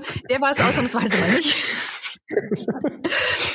und ähm, diese Theorie, wie gesagt, wird im 19. Jahrhundert aufgegriffen und man fokussiert sich da auf eine Quelle aus dem 12. Jahrhundert aus Byzanz. Und die behaupten eben, dass eben am 25. eben in Rom irgendein heidnisches Fest gefeiert worden sei. Und da greift, das greift man eben auf. Jetzt ist das Problem eben genau wie mit diesem Ostara-Kult von Beda Venerabilis, was wir im, in der Osterfolge besprochen haben. Die in Byzanz möchten ein anderes Weihnachtsdatum haben. Die feiern Weihnachten an einem anderen Datum. Die wollen nicht am 25. Mhm. Dezember feiern und dann denkt man sich halt irgendwie sowas aus, um das zu propagieren, zu sagen, wir haben aber Recht und die anderen haben Unrecht. Also das ist eher wahrscheinlich, als dass es wirklich mhm. eine, eine Quelle gegeben hat, weil, ähm, das habe ich dann auch einmal rausgesucht, das Weihnachtsfest, das äh, wird 354 das erste Mal fest auf den 25. Dezember datiert. Es gibt einen Chronograph der in der Zeit das eben festschreibt und der sagt eben 354 haben wir Weihnachten gefeiert. Und 386 haben wir Johannes Chrysostomos. Ich weiß nicht, ob der euch was sagt. Der Name schon, ja. Ja, also das ist so ein ganz wichtiger, ja, frühchristlicher Prediger, der dann auch in Judäa unterwegs ist, der brutalst antijudaistisch ist. Also nicht unbedingt der charmanteste. Mensch und mhm. der erklärt eben, dass der 25. als Weihnachtsfest eben anerkannt werden sollte. Und es ist ganz interessant, er sagt, das ist das Fest der westlichen Provinzen. Also der sagt, im, im, im Westen feiern die da Weihnachten, das sollten wir auch machen, weil er ist ja eben in Judäa, was eben zum Ostreich gehört. Und wenn ein Johannes Chrysostomos, der keinerlei Spaß versteht, wirklich auch im Juden nicht, der holt Eremiten aus der Einsiedlerei raus, damit die für ihn missionieren gehen äh, wenn der sagt, der 25. Dezember ist fein, dann ist der fein. Dann ist da nie nichts. Und ähm, auch ein äh, Maximus von Turin, gerade der erzählt nämlich auch im vierten Jahrhundert, dass gerade das äh, der 25. Dezember so toll ist, weil es da eben keine heidnischen Feste gibt. Also gerade sagt er dann eben, es ist Gottes Wille gewesen, weil eben an dem Zeitpunkt, obwohl da die ganze Zeit Party ist, wegen Saturnalien und Kalenden und vielleicht auch noch anderen Kulten, an genau an dem Tag gibt es kein Fest bei den Heiden. Und auch da ähm, Maximus von Turin äußert sich zu heidnischen Kulten folgend. Es verhält sich nämlich mit dem göttlichen Kult so, dass jemand, der Kontakt mit der Nichtigkeit der Heiden zu haben wünscht, keine Verbindung mit der Wahrheit der Christen haben kann. Also da, wenn du nur mit Heiden befreundet bist, bist du raus für die. Und da sich das vorzustellen, dass die einfach einen Tag umdeuten und sagen, ja gut, der Sol Invictus Geburtstag ist jetzt einfach Christus Geburtstag, ah. ist halt absolut unvorstellbar. Und was, warum mir das so wichtig ist, dass ich das hier jetzt auch so ausführlich nochmal erzähle, ist einfach, weil es auch so eine sehr naive Vorstellung vom frühen Christentum ist, die so Menschen, die solche Ideen einfach weitertragen haben, dass die irgendwie einfach zu blöd waren, die Leute richtig zu bekennen und dann irgendwie so einen Taschenspielertrick anwenden, dass die Leute denken, ach ja, dann machen, glauben wir halt an Christus. Äh, das ist bei denen absolut nicht der Fall. Kommst du deinem Mysterienkult und möchtest Sol Invictus feiern und sagen sie, willkommen zu Jesu Geburtstag. Überraschung. Bin hier gelandet. Ja. so, okay, dann ziehen wir halt einen anderen Lied auf. Was soll das sein? Und, also wir machen jetzt was anderes. Kommt zu uns. Und ähm, Christus als beziehungsweise Christi Geburtstag auf den 25. Dezember zu legen, was ja tatsächlich an der Tag- und Nachtgleiche stattfindet. Deswegen hat man ja auch überlegt, dass da der Sol Invictus Geburtstag gefeiert wurde. Da gibt es übrigens auch Quellen zu, die sagen, nee, das wurde im Sommer gefeiert. Also so richtig sicher ist das eben auch nicht. Aber zu Christus selbst, wir haben Äußerungen von ihm, dass man das eben sehr schön eben zeigen kann, dass auch ohne irgendeine heidnische Verbindung man den Geburtstag auf die Tag- und Nachtgleiche verlegt hat. Wenn wir uns zum Beispiel Johannes anschauen, der schreibt, beziehungsweise der Jesus sagen lässt, ich bin das Licht der Welt, wer mir nachfolgt, der wird nicht wandeln in der Finsternis, sondern wird das Licht des Lebens haben. Oder dann etwas später, ich bin in die Welt gekommen als ein Licht, damit wer an mich glaubt, nicht in der Finsternis bleibe. Und bei Matthäus haben wir dann beispielsweise auch, wo spricht er dann zu seinen Jüngern, ihr seid das Licht der Welt. Man zündet auch nicht eine Leuchte an und stellt sie unter den Scheffel, sondern auf den Leuchter, dann leuchteten sie alle im Haus. So soll euer Licht vor den Menschen leuchten, damit sie eure guten Taten sehen und euren Vater im Himmel preisen. Und dann wieder dieser Bezug zu Jesaja, einem der Propheten im Alten Testament, der ja eben das Erscheinen des Messias prophezeit hat. Das Volk, das in der Finsternis ging, sah ein helles Licht. Über denen, die im Land des Todesschatten wohnten, strahlte ein Licht auf. Denn ein Kind wurde uns geboren, ein Sohn wurde uns geschenkt. Also das ist auch so eine Stelle, die auch häufig dann in der Weihnachtsmesse dann vorgelesen wird. Und wir sehen eine ganz klare Lichtmetaphorik mit Jesus. Also er ist das Licht, das die Finsternis vertreibt. Und das sehen wir dann auch ganz viel, beispielsweise, wenn wir uns Papstbriefe anschauen, was ich sehr viel getan habe, ähm, dass eben Licht immer mit dem guten Glauben verbunden wird, mit, äh, mit dem Guten, mit Christus. Und dass man dann seinen Geburtstag auf die Tag- und Nachtgleiche legt, ab dem Moment, wo die Tage wieder länger werden und die Finsternis langsam wieder aus unserer Welt wandelt, das passt natürlich sehr, sehr schön zusammen. Also man braucht weder einen Sol Invictus noch einen Mitras oder irgendwen anders, um hier eben zu sagen, das ist eben der Geburtstag unseres Messias, der eben uns von dem aus dem Dunkeln führen wird. Mhm. Und genau, also ich, also symbolisch ausgewählt ja, eigentlich. Genau, das äh, ist eben ganz klar, dass sie das symbolisch ausgesucht haben, weil es gibt ja eben keinen Hinweis darauf, wann dieser Volkszählung stattgefunden hat, wenn sie überhaupt stattgefunden hat. Und genau, ich habe es mir nämlich hier in meinen, meinen Notizen auch nochmal angestrichen, warum mir das eben so wichtig ist, das eben klarzustellen, weil wir dieses, diese Ideen eben ganz klar in der völkischen Ideologie im 19. Jahrhundert wiederfinden. Diese Vorstellung, das Christentum war so schwach, dass sie eben die Menschen irgendwie hereinlegen mussten, ihnen irgendwelche heidnischen Feiertage verkaufen mussten. Auch, und da kommt es dann auch viel, was wir dann eben auch gerade wieder bei den neuen Rechten auch so ein bisschen sehen, diese Vorstellung, die böse Kirche, die uns unseren schönen Odin oder Thor weggenommen hat und ein wahrer Mann wäre ja niemals ähm, irgendwie auf Christus reingefallen, der eben Nächstenliebe und Gnade predigt. Die mussten uns hereinlegen und uns das irgendwie schmackhaft machen, sonst wäre da kein wahrer Mann. Irgendwie hätte Christus dann angebetet. So. Und das ist halt eben Quatsch und Hanebüchen und hat eben sehr wenig mit dem mit der Frühkirche zu tun und wird halt leider häufig eben doch noch so als Standarderkenntnis irgendwie weitergeben. Man weiß es ja, man weiß ja, dass das ein eigentlich ein heidnisches Feier, Feiertag war und das finde ich eben sehr sehr problematisch, wenn wir uns mhm. eben angucken, was so im 19. und 20. Jahrhundert, was da so los war mit Leuten, die so mhm. gedacht haben. Ja, also jetzt einmal das, das, das Bedrückende. Ich merke schon, die Stimmung ist ein bisschen im Keller. Deswegen habe ich jetzt als nächstes was Spaßiges. Jetzt kommen nur noch lustige Dinge. Ja, singen wir? Ja, nee, singen habe ich jetzt nicht dabei. Wenn oh. du was hast, dann können wir gerne singen. Ich habe was jetzt als nächstes den Baum. Den Weihnachtsbaum habe ich. Den Baum? Ja, warum wir mm. gerade in Deutschland, aber auch in den USA diese großen Bäume ausstellen. Aber das haben die Deutschen überall hin exportiert, und zwar die protestantischen mhm. Berliner Deutschen. Ja, die Berliner die Deutschen. hatten das doch gar nicht. Würde ich jetzt gar nicht das wird sagen. Schon bei den bei den bei den ähm, bei den Höfen, in die wir so als äh, als Preußen eingeheiratet haben, da wurde das dann schon so als die preußisch-berlinerische Tradition verkauft. Ja, das können die Preußen also die, so verkaufen, aber das ist nicht richtig. Nee, das stimmt doch gar nicht. Hier unsere Freunde von der Porzellanfuhre, von dem Podcast, ja. den wir sehr empfehlen. Ähm, die hatten jetzt auch eine sehr anregende Weihnachtsfolge und da, mh, hm, wenn ich das jetzt nicht, ich möchte jetzt nichts falsch wiedergeben, aber es klang so, als wären das auch importiert. Na gut, jetzt also, sehe ich gerade. in der katholischen Wiener Welt eigentlich nicht üblich das, war, ein Weihnachtsbaum. Ja, das kann gut sein. Jetzt sehe ich aber auch gerade hier das Schlesien und Schlesien, mh, hm, 1611 ist, ist, 50 -50. ist Schlesien. 50 -50. 1611 ist Schlesien schon preußisch? Nein. Nein, Nein, aber es ist 50-50 besiedelt, würde ich schon sagen. So. Von den Preußen auch? Also ist jetzt nicht durchweg katholisch. Nee, genau, also das, also so. da kommen wir jetzt nämlich zu diesen Mysterienspielen, die wir schon angesprochen haben. So. Denn, ähm, also das, was Daniel schon gesagt hat, das ist natürlich alles korrekt. Die, man geht davon aus, wir sagen niemals falsche Dinge.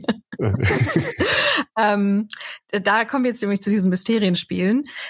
Denn am 24. Dezember haben noch Adam und Eva Namenstag. Das fällt so mitten in Weihnachten rein. Mhm. Mhm. Und den muss man ja auch irgendwie gedenken. Und da hat man tatsächlich sehr früh schon diese Mysterienspiele veranstaltet, was im Grunde eigentlich ja auch Passionsspiele sind oder Krippenspiele. Das sind alles Mysterienspiel. Also man stellt einfach Szenen aus der Bibel nach und das nennt man dann Mysterienspiel. Und dafür hat man dann Bäume in der Kirche aufgestellt und Äpfel an die dran gehangen, um den mhm. Paradiesbaum zu symbolisieren. Und im Winter hat man jetzt nicht so viele Bäume, zumindest nicht in Mitteleuropa. Und da hat man wahrscheinlich auf immergrüne Pflanzen zurückgegriffen, vielleicht schon auf so einen Tannenbaum. Und da hat man die Äpfel dran gehangen. Also der früheste mhm. Christbaumschmuck sind die Äpfel. Das möchte ich auch noch mal darauf hinweisen, weil ich letztens im Morgenmagazin von der ARD und ZDF eine sehr nette Dame da war, die meinte, wisst ihr was, hängt doch mal getrocknete Äpfel an euren Baum. Getrocknet? Ja, das ist nachhaltig und wunderschön. Dachte ich so, Mensch. Ist noch keiner drauf Ganz gekommen. Neues. Nein, die hat das ganz süß gemacht. Ich, ich muss Womöglich noch so Süßigkeiten. Ja. So. So. Orangen und Zimtstangen. So, Mensch. Mhm. Nee. Und da kommen wir jetzt eben zu, dass nämlich der erste die erste beleuchtete Tannenbaum 1611 bei der Herzogin Dorothea Sibylle von Schlesien aufgestellt worden sein oh. soll. Okay. Also die hat den ersten aufstellen lassen. Mhm. Und dann eben, da sind wir dann auch bei Lieselotte von der Pfalz, die natürlich von uns allen aus bestimmten Gründen in unserem Herzen hängt. ähm, die beschreibt nämlich, die dass arme Gefangene äh, in Westheim. Die armen Gefangenen, dass dieser äh, Brauch ähm, 16, in den 1660ern auch in Hannover, wo sie aufgewachsen ist, auch bei, von der Herzogin Sophie äh, übernommen wurde. Und sie beschreibt da einmal, habe ich die Quelle mitgebracht, ich weiß nicht, ob ihr auch jenes andere Spiel kennt, das man in Deutschland immer noch pflegt. Man heißt es das Christkindl. Da berichtet man die Tische wie Altäre her und legt für jedes Kind alle möglichen Sachen darauf. Neue Kleider, Silber, Seidenbänder, Puppen, Naschereien und alles Mögliche. Auf die Tische stellt man Buchsbäume und auf jedes kleine Ästchen steckt man eine kleine Kerze. Das sieht ganz wunderhübsch aus. Beim Buchsbaum auf jedes Ästchen eine Kerze? Stelle ich mir sehr kompliziert vor. Ja, was ich ganz interessant finde, ist, dass sie das beschreibt, dass man die auf Tische gestellt hat. Also diese Bäumchen, mhm. die stehen nicht und auf. dass jedes Kind einen eigenen Buchsbaum hat. Ja, und ich glaube, nee, man legt die Sachen auf die Tische für die Kinder. Nicht, dass jedes Kind mhm. einen eigenen, sondern sie haben einen und auf den so. Und ich glaube, beim Adel haben die das tatsächlich ja? gemacht teilweise. Jedes Kind kriegt einen Als Kind hast du deinen, hast du deinen Weihnachtsbaum mit deinem Spielzeug und deinen Äpfeln dran. Ja. Okay, das und die Kerzen. Und die Kerzen. Und die Kerzen. Nee, aber wenn man sich das eben so. bei Kindern tunlichst vermeiden würde, jetzt die, die, bei Buchsbäumen an jedes? Ästchen noch eine brennende Kerze zu machen. Sind Buchsbäume nicht giftig? Sie soll ja die nicht essen, sie soll die, die Äpfel da essen, die so dranhängen. Ja, aber wenn die Äpfel, ist egal.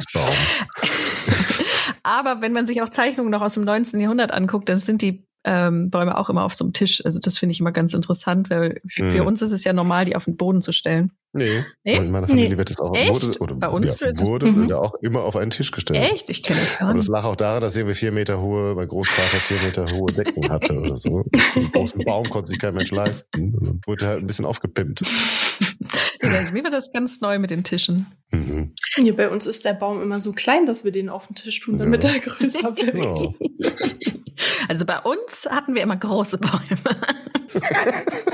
Aber keine hohen Decken anscheinend. Doch, doch auch. Aber es war scheinbar waren die Bäume trotzdem groß. So, also vielleicht auch da nochmal, auch hier wird ja häufig dann erzählt, es sei ein germanischer Brauch und die Germanen hätten schon Grün zum Schutz vor irgendwelchen Geistern in ihr Haus geholt. Nein, ist es nicht. Aber um die Leute zu beruhigen, es ist scheint wirklich ein deutscher Brauch zu sein. Also vielleicht da kann man mhm. sie irgendwie versöhnen. Denn das ist nämlich, wie du sagtest schon, Daniel, dass das irgendwie gerade bei den Protestanten so aufkommt. Mhm. Und dann eben sich so verbreitet. Und genau, da habe ich nämlich nochmal die Lieselotte von der Pfalz, ähm, eben mit diesem, dass es typisch deutsch ist. Äh, 1711, da ist sie dann auch schon ein bisschen länger am ähm, Pariser Hof, äh, in Versailles, schreibt sie dann, über, über Frankreich und Versailles. Hier weiß man gar nichts davon. Ich wollte es introduzieren. Allein Monsieur sagte, und das sie zitiert ihn da in Französisch, die Edition war so nett und hat das übersetzt, deswegen lese ich es jetzt auch in Deutsch vor. Ihr wollt eure deutschen Sitten bei uns einführen, um mehr Geld ausgeben zu können. Ich küsse euch die Hand. Aber haben Sie jetzt den Baum aufgestellt Nein. oder nicht? Nein. Ach so. Okay. Du meinst, das ist ja Geld nur. ausgeben hatte der Monsieur doch kein Problem. Ja, das, also das ist einfach auch das Einzige, wo er so denkt, ja, deswegen will ich das machen, aber nein. Also Monsieur ist hier mhm. Ehemann, vielleicht das nochmal für die Leute, mhm. die sich nicht so mit ihr auskennen. Und Monsieur ist der Bruder von Ludwig dem 14., äh, Philippe von Orléans. Und die hatten in Frankreich nicht so Lust auf dieses Bäumchen. 1833, das lässt sich nachweisen. Noch genug Buchsbäume bei sich im Park rumstehen, brauchen wir nur noch mal einen abschneiden. ja, aber diese deutschen Sitten, nein. Äh, Nein, Okay. auch nicht, wenn man da Geld Hm. ausgeben kann. Ähm, die deutschen Auswanderer bringen das dann in die USA. 1833 steht nachweislich so der erste deutsche oder die erste Tannenbaum in den USA von einem deutschen Einwanderer. Und die finden das auch alle so toll, dass sie dann diese Sitte übernehmen. Relativ flink. Und 1848 lässt Queen Victoria für ihren eben deutschen Ehemann Prince Albert einen Baum aufstellen. Also da- dadurch wird Mhm. es dann auch so Mhm. in England so bekannt, das mit diesem Baum aufstellen. Interessant, 1800 hatte Queen Charlotte, die ja auch aus Deutschland stammte, auch schon mal einen Baum aufstellen lassen, aber das scheint niemanden interessiert zu haben. Die war nicht so, nicht so beliebt wie Prince Albert. Und Ja, und die Queen hat doch tatsächlich auch immer äh, an Heiligabend schon Weihnachten auch gefeiert. Die hat noch diese Tradition, Tradition ähm, für den 24. schon übernommen. sind ja auch Deutsche, ne? Ja. Nee, genau, das habe ich auch schon gehört. Aber nach Frankreich, nach Versailles, kam dann doch ein Tannenbaum. Wollt ihr raten, wann? Aus welchem Grund vielleicht? Nach Frankreich ja, Nach Versailles. noch ein Tannenbaum. Spezifisch. Also nicht wegen der Versailles. Lieselotte. Nicht wegen, die konnten sich nicht durchsetzen. Hat der Kaiser Wilhelm mitgebracht. Ja, und Ja. wann? 78. 71, ja. Haben die da wirklich Ja. Weihnachten ja, gefeiert? die haben da, ja, 71 waren die schon wieder zu Ja, in Hause. 70 war es 70, ja. Die Ja. haben, also die haben ja Versailles äh, im, im Deutsch-Französischen Krieg zu einem Lazarett umgebaut. Und Mhm. da haben sie dann einen Tannenbaum aufgestellt und haben Postkarten verschickt mit dem Motiv Mhm. drauf. Und daher kann man das sehen. was ganz interessant war, weil in dem Buch, was ich jetzt. Die das da rein retuschiert vielleicht? Nee, das war ja eine Zeichnung, also. Ja, ja. Und äh, weil in dem Buch, was ich jetzt nochmal gelesen hatte, da stand dann drin so, ja, bababa, die Franzosen hätten erst im, Zwei im Ersten Weltkrieg diesen Tannenbaum erfahren. So, nee, haben sich die Deutschen schon im Krieg vorher nicht lumpen lassen. Wenn die Lieselotte das nicht geschafft hat, jetzt macht's der Wilhelm. Aber ist ja die Frage, haben die es dann übernommen? Oder ist das halt nur in diesem einen Jahr? Ist das Der Fall. Die bestimmt fanden das so toll, dass die Deutschen in ihrem Schloss da campieren und das Weihnachtsbäume aufstellen. Das machen wir jetzt immer. Um Diese deutschen erinnern. Traditionen.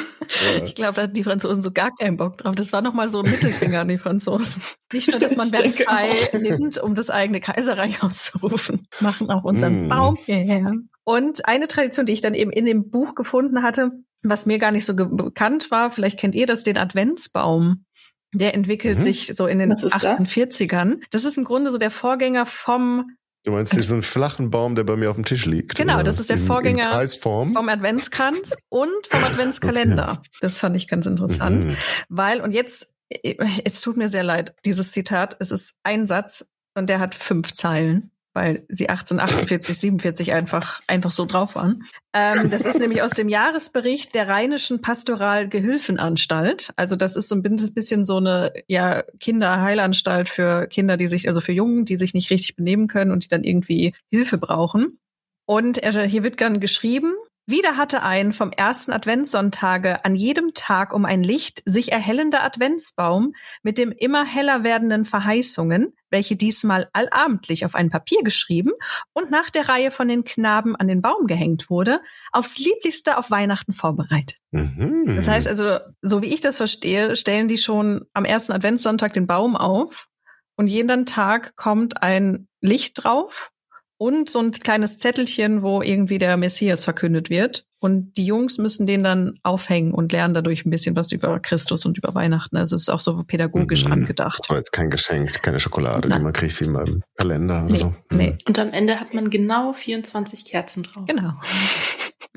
Und es wird jeden Tag heller. Dann. Ja, weil das das Licht finde ja ich aber wieder eine kommt. schöne Idee, von wegen nochmal das Lichtmotiv. Genau, also das Wird dann auch nochmal stark. Ja. Und äh, das gibt's dann eben auch noch mal äh, ein bisschen später. Gibt es äh, auch die Moment, wo steht's? Genau, die Elise Avadik erzählt das in ihren äh, Memoiren. Abends, wenn die kleine Elisabeth zu Bette ist, dann erzählt ihnen die Mutter immer etwas von der Weihnachtsgeschichte. Und sie lernen und singen viel Weihnachtslieder. Jeden Abend kommt ein neues Bild an die Tapete und die Kinder wissen es schon. Wenn alle 24 Bilder an der Tapete hängen, dann ist Weihnachten da. Und das ist so ein Mhm. bisschen der Vorgänger des Adventskalenders, zumindest geht man davon aus. Und wisst ihr, wann der erste Adventskalender offiziell gedruckt wurde? Oh, hab ich wieder vergessen. Hab ich letztens noch angeblättert, eingebl reingeblättert, aber jetzt weiß ich es nicht 1904 von Gerhard mehr. Lang. Ach, Hm. spät. Krass. Ja, also das ist ein offizieller, ich glaube auch mit Schokolade drin, der dann offiziell gedruckt wurde. Ja, wahrscheinlich nur so ein paar Bildchen, oder? So ein paar romantische Ich wollte gerade Bildchen, sagen, die man dann angucken kann. Ich bin mir nicht sicher, vielleicht waren es auch nur Bildchen, aber irgendwas, wie klang das an, dass das dann auch recht schnell bei diesen kommerziellen mit Schokolade lief? Also Mhm. Aber das fand ich eben ganz interessant, also diese Tradition von Adventskalender und auch Adventskranz, wo das eben herkommt. Das kommt eben auch so aus dem protestantischen, pietistischen Vorstellungen. So, mhm. ich habe noch drei Sachen. Und es ist schon wieder über eine Stunde. Kranz war doch auch protestantisch, ja. oder? Das war dieser Hamburger Pastor, der da im Kinderheim irgendwie den Kindern irgendwie so ein bisschen was Hilfestellung geben möchte, sich vorzustellen, wie lange es denn jetzt noch wirklich noch dauert und dann jeden Tag eine Kerze angemacht haben. Ja, aber das habe ich doch gerade vorgelesen. Sonntag sind dicke Kerzen. Achso, ist das das Gleiche? Ich weiß wie der Baum? Also das War ist, das der Baum? Ja, also daraus entwickelt sich das. Also das ist, wir haben zum einen, das so. erste ist diese ähm, rheinische Pastoralgehilfenanstalt. Ich hatte mal so eine Abbildung gesehen, wie so ein großer Kranz. Und, genau, war. die Hamburger machen das okay. zur gleichen Zeit. Also das ist, habe ich jetzt, ich habe jetzt mhm. nicht beide Quellen mitgebracht, okay. aber daraus entwickelt sich das eben mit dem Adventskranz. Und dann sprach die Lise. Hm? Entschuldigung. Nein, nein, nein. Nee, du wolltest noch was hinzufügen.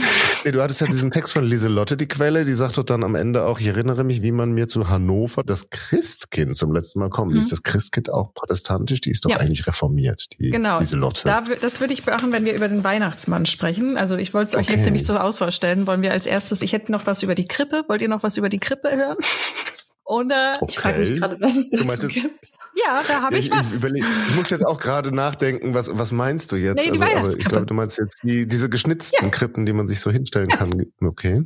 Mhm. Oder den Weihnachtsmann. Also das können wir jetzt aussuchen. Ich mache auch beides. Ja, der Weihnachtsmann ist ja der Blockbuster, den, den schieben wir noch okay, mal hinten. Dann machen wir die erst Krippe. die Weihnachtskrippe. Ist auch nicht Wer hat die angefangen zu schnitzen? Genau. Ähm, die Originalkrippe ist doch in Rom in irgendeiner Kirche angeblich. Ja, also da kommen wir nämlich. Santa Maria Maggiore, oder? Ganz genau. Ah. Weißt du auch, wie, seit wann schon? Wahrscheinlich 300 irgendwas. So ungefähr. Also die Helena das gefunden hat, zusammen mit der Treppe ja, und der Vorhaut und den anderen Sachen. Nicht ganz so früh. Ähm, so ab dem 7. Jahrhundert werden die, also werden die Teile der ah, Krippe äh, in Santa Maria Maggiore ausgestellt oder gezeigt als Reliquie. Und da hat man extra einen Betraum für eingerichtet, der auch der Grotte in Bethlehem nachempfunden wurde. Mhm. Und es wird dann eben dieser Betraum wird ad presepem genannt, also ab bei der Krippe. Also das lässt sich mhm. eben sehr, sehr früh feststellen, dass eben so eine Art Krippenverehrung stattgefunden hat. Ähm, die figürlichen Darstellungen werden so gemeinhin immer auf Franz von Assisi zurückgeführt, dass er damit irgendwie angefangen hätte. Es lässt sich aber auch mhm. nicht so mhm. richtig greifen. Aber eben seit dem 13. Jahrhundert sind diese Wiedermysterienspiele bekannt, also das übliche Krippenspiel, was wir auch kennen als U-Boot-Christen aus dem Gottesdienst an Weihnachten. Das Krippenspiel, das kenne ich. Und wie gesagt, das lässt sich eben seit dem 13. Jahrhundert technisch nachweisen. Eventuell ist das aber auch schon früher gegeben. Und seit dem 14. und 15. Jahrhundert finden sich eben diese geschnitzten Kirchen, vor allem in Klöstern und Kirchen. Und ab dem 16. Jahrhundert dann auch im privaten Bereich, wobei hier natürlich erstmal adlige und wohlhabende Bürger gemeint sind. Und was ich auch ganz interessant fand, ist diese Verbreitung dieser Krippen wird auch dann immer den Jesuiten zugeschrieben. Denen traut man ja eh alles zu. Und ist das schlecht? Ist das böse? Ich weiß nicht, also ich habe nichts gegen die Jesuiten, aber alle haben irgendwie meinen immer, dass das Nein, die Krippen meine ich. Die, die Jesuiten machen doch immer die bösen Sachen aus Sicht der, ja. ihrer Gegner. Genau, aber Was ist denn jetzt an der Krippe böse? Das weiß ich nicht, aber sie, also es scheint wirklich, dass die Jesuiten die Krippe benutzt haben, um einfach so auch nochmal didaktisch unterrichten, die Inhalte von Weihnachten den Menschen näher zu bringen. Also die haben das eben, die Jesuiten sind ja im Zuge der Gegenreform auch gegründet worden, haben sich da haben dann Verbreitung gefunden. Und die wichtigsten Zentren. Also ja. Anschauungsmaterial, um sich das besser vorstellen zu können. Ja, also es gibt Und ja Spielzeug. Ja, also es gibt ja tatsächlich so auch ähm, die Tradition, dass man die Krippe recht früh aufstellt und dann die einzelnen Figuren nach und nach hinsetzt. Mhm. Also erst kommen die Hirten und dann am 6. Januar kommen die Könige dazu. Also dass das nicht von Anfang an schon alles da ist. Und da dann. In der Bochumer Propsteikirche kamen erstmal lauter Tiere. Der, der Küster hatte so ein Fable für, ja, der, der Küster hat damals hatte so ein Fable für ausgestopfte Tiere. Und dann war die Krippe erstmal voll mit irgendwelchen Tieren, bevor dann die erste Figur reinkam. Ist ja auch ein Stall, also ja. ja, also da muss auch mal ein Fasan vorbeigucken und ein Fuchs. Ja, ja der, der stiehlt die Gans dann. Naja. Und die wichtigsten Zentren waren Neapel, Genua und Bologna. Und das hatte ich jetzt, habe ich jetzt auch erst mhm. gelernt. Ähm, und die eben die aufwendigsten und berühmtesten Krippen sind eben die neapolitanischen Krippen. Mhm. Und da gibt es eine ganze Straße, ja. die, wo so, so Krippen verkauft werden. Und mhm. also die sind auch wild. Also das sind wirklich im Grunde Puppenhäuser, die und auch wahnsinnig aufwendig gestaltet. Die zeigen dann auch meistens nicht nur den Stall, sondern ganze Stadtszenerien mit Wirtshaus, weil das wird ja auch mhm. erwähnt. Und in diesem Wirtshaus sitzen dann lauter Figuren und haben dann sogar so kleines Essen Essen auf dem Tisch und haben kleine so Becher in der Hand und Zimmer sind mit Mobiliar ausgestattet. Die Figuren tragen echte Kleidung, können sich bewegen, haben richtig also persönliche individuelle Gesichtszüge. Also das ist wahnsinnig aufwendig. Es ist wirklich wie so eine Puppenstube für Erwachsene. Also die sind auch sehr, sehr teuer, müssen die gewesen sein. Und das fand ich eben so ganz nett, einfach weil, wenn wir über Weihnachtstraditionen sprechen, die Weihnachtskrippe ist bei zumindest mir in der Familie immer sehr untergegangen. Die auch immer so behauptet, die Krippe ist so, das ist für die Katholiken und der Baum ist für die, die Protestanten. Lässt sich so nicht nachweisen, aber ähm, okay. die, zumindest die Zentren für die Krippengestaltung, das sind tatsächlich eher katholische Ortschaften gewesen. Von daher kommt das daher vielleicht hm. diese Idee. So, dann hatte ich jetzt noch, habe ich den Weihnachtsmann und den Weihnachtsmarkt. Man muss ja vielleicht noch so sagen, so bildliche Darstellungen sind ja dann, je nachdem, wie protestantisch man drauf mhm. ist, auch verpönt. Ja, also das, also, genau. Ähm, den Weihnachts, Entschuldigung, was. Weihnachtsmarkt haben wir und was gibt's noch? Und den Weihnachtsmarkt, das habe ich noch dabei. Und den Weihnachtsmarkt, okay. Also wir müssen da nicht aufhören, aber mehr habe ich da nicht vorbereitet. Ich dachte, der Weihnachtsmarkt ist auch sehr deutsch. Hm, ja, ich weiß es und, nicht. Und auch relativ neu, oder? Also ich habe jetzt äh, gefunden, dass der die ersten, also Weihnachtsmärkte äh, gehen auf die mittelalterlichen Wintermärkte zurück. Und mhm. die waren eigentlich meistens Fleischmärkte. Also das finde ich immer ganz interessant, dass das gar nicht so bekannt ist. Ich hatte jetzt auch Kollegen, die auf dem Flur standen letztens und meinten, wo kommen die eigentlich her? dann rief ich aus dem Büro, das waren mal Fleischmärkte. Aha. Ach, deswegen ist auf dem Augsburger mhm. Monatsbild Winterbild, das in einem uns nicht ganz unbekannten äh, Berliner Museum zurzeit nicht zu sehen ist, weil es da keine Ausstellung gibt, die das zeigt. Um, ähm, aber da wurde auch mal Fly, also mhm. eine Sau ausgenommen, genau. glaube ich. Also okay, das, dann war das der Weihnachtsmarkt. Ja, ja, toll. Ja, ja, das war der Weihnachtsmarkt, weil äh, es ist eben Aber da ist doch Fastenzeit, die dürfen doch da gar kein Fleisch essen. Ja, aber sie schlachten. Oder machen die den zur, zur Weihnachtszeit und nicht im Advent? Also die machen ja. den erstmal für den also Winter. man darf kaufen und gucken, aber noch nicht essen. Ja. Räuchern darf es auch. Ja, also oder einpökeln. Ähm, also nach, es gibt ja die Eichelmast im Herbst für die Schweine. Dann werden die ja im großen mhm. Zug einmal rausgetrieben. Wenn sie zum Beispiel in den Städten hat man ja auch noch Schweine gehalten, die werden dann raus. Die dann fressen die sich an den Eicheln satt und werden dann dadurch gemästet und dann werden die sehr schnell danach geschlachtet. Und dadurch hat man einfach sehr viel Fleisch im Winter zur Verfügung. Und es muss dann ja irgendwie unter die Leute gebracht werden. Und ein, es muss dann eben gepögelt werden, man muss da Wurst draus machen, all das, was man so mit Fleisch macht, um es haltbar zu machen. Und das heißt, dafür hat man dann diese Märkte veranstaltet. Ähm, da werden dann auch noch die, die Martinsgänse werden dann verkauft. Damit beginnt dann ja im, am 11. November die Fastenzeit. Also da entwickelt sich das eben raus. Und wir haben eben im 13. und 14. Jahrhundert Privilegien für Städte, dass sie so einen Markt abhalten können. Also so neu ist es gar nicht.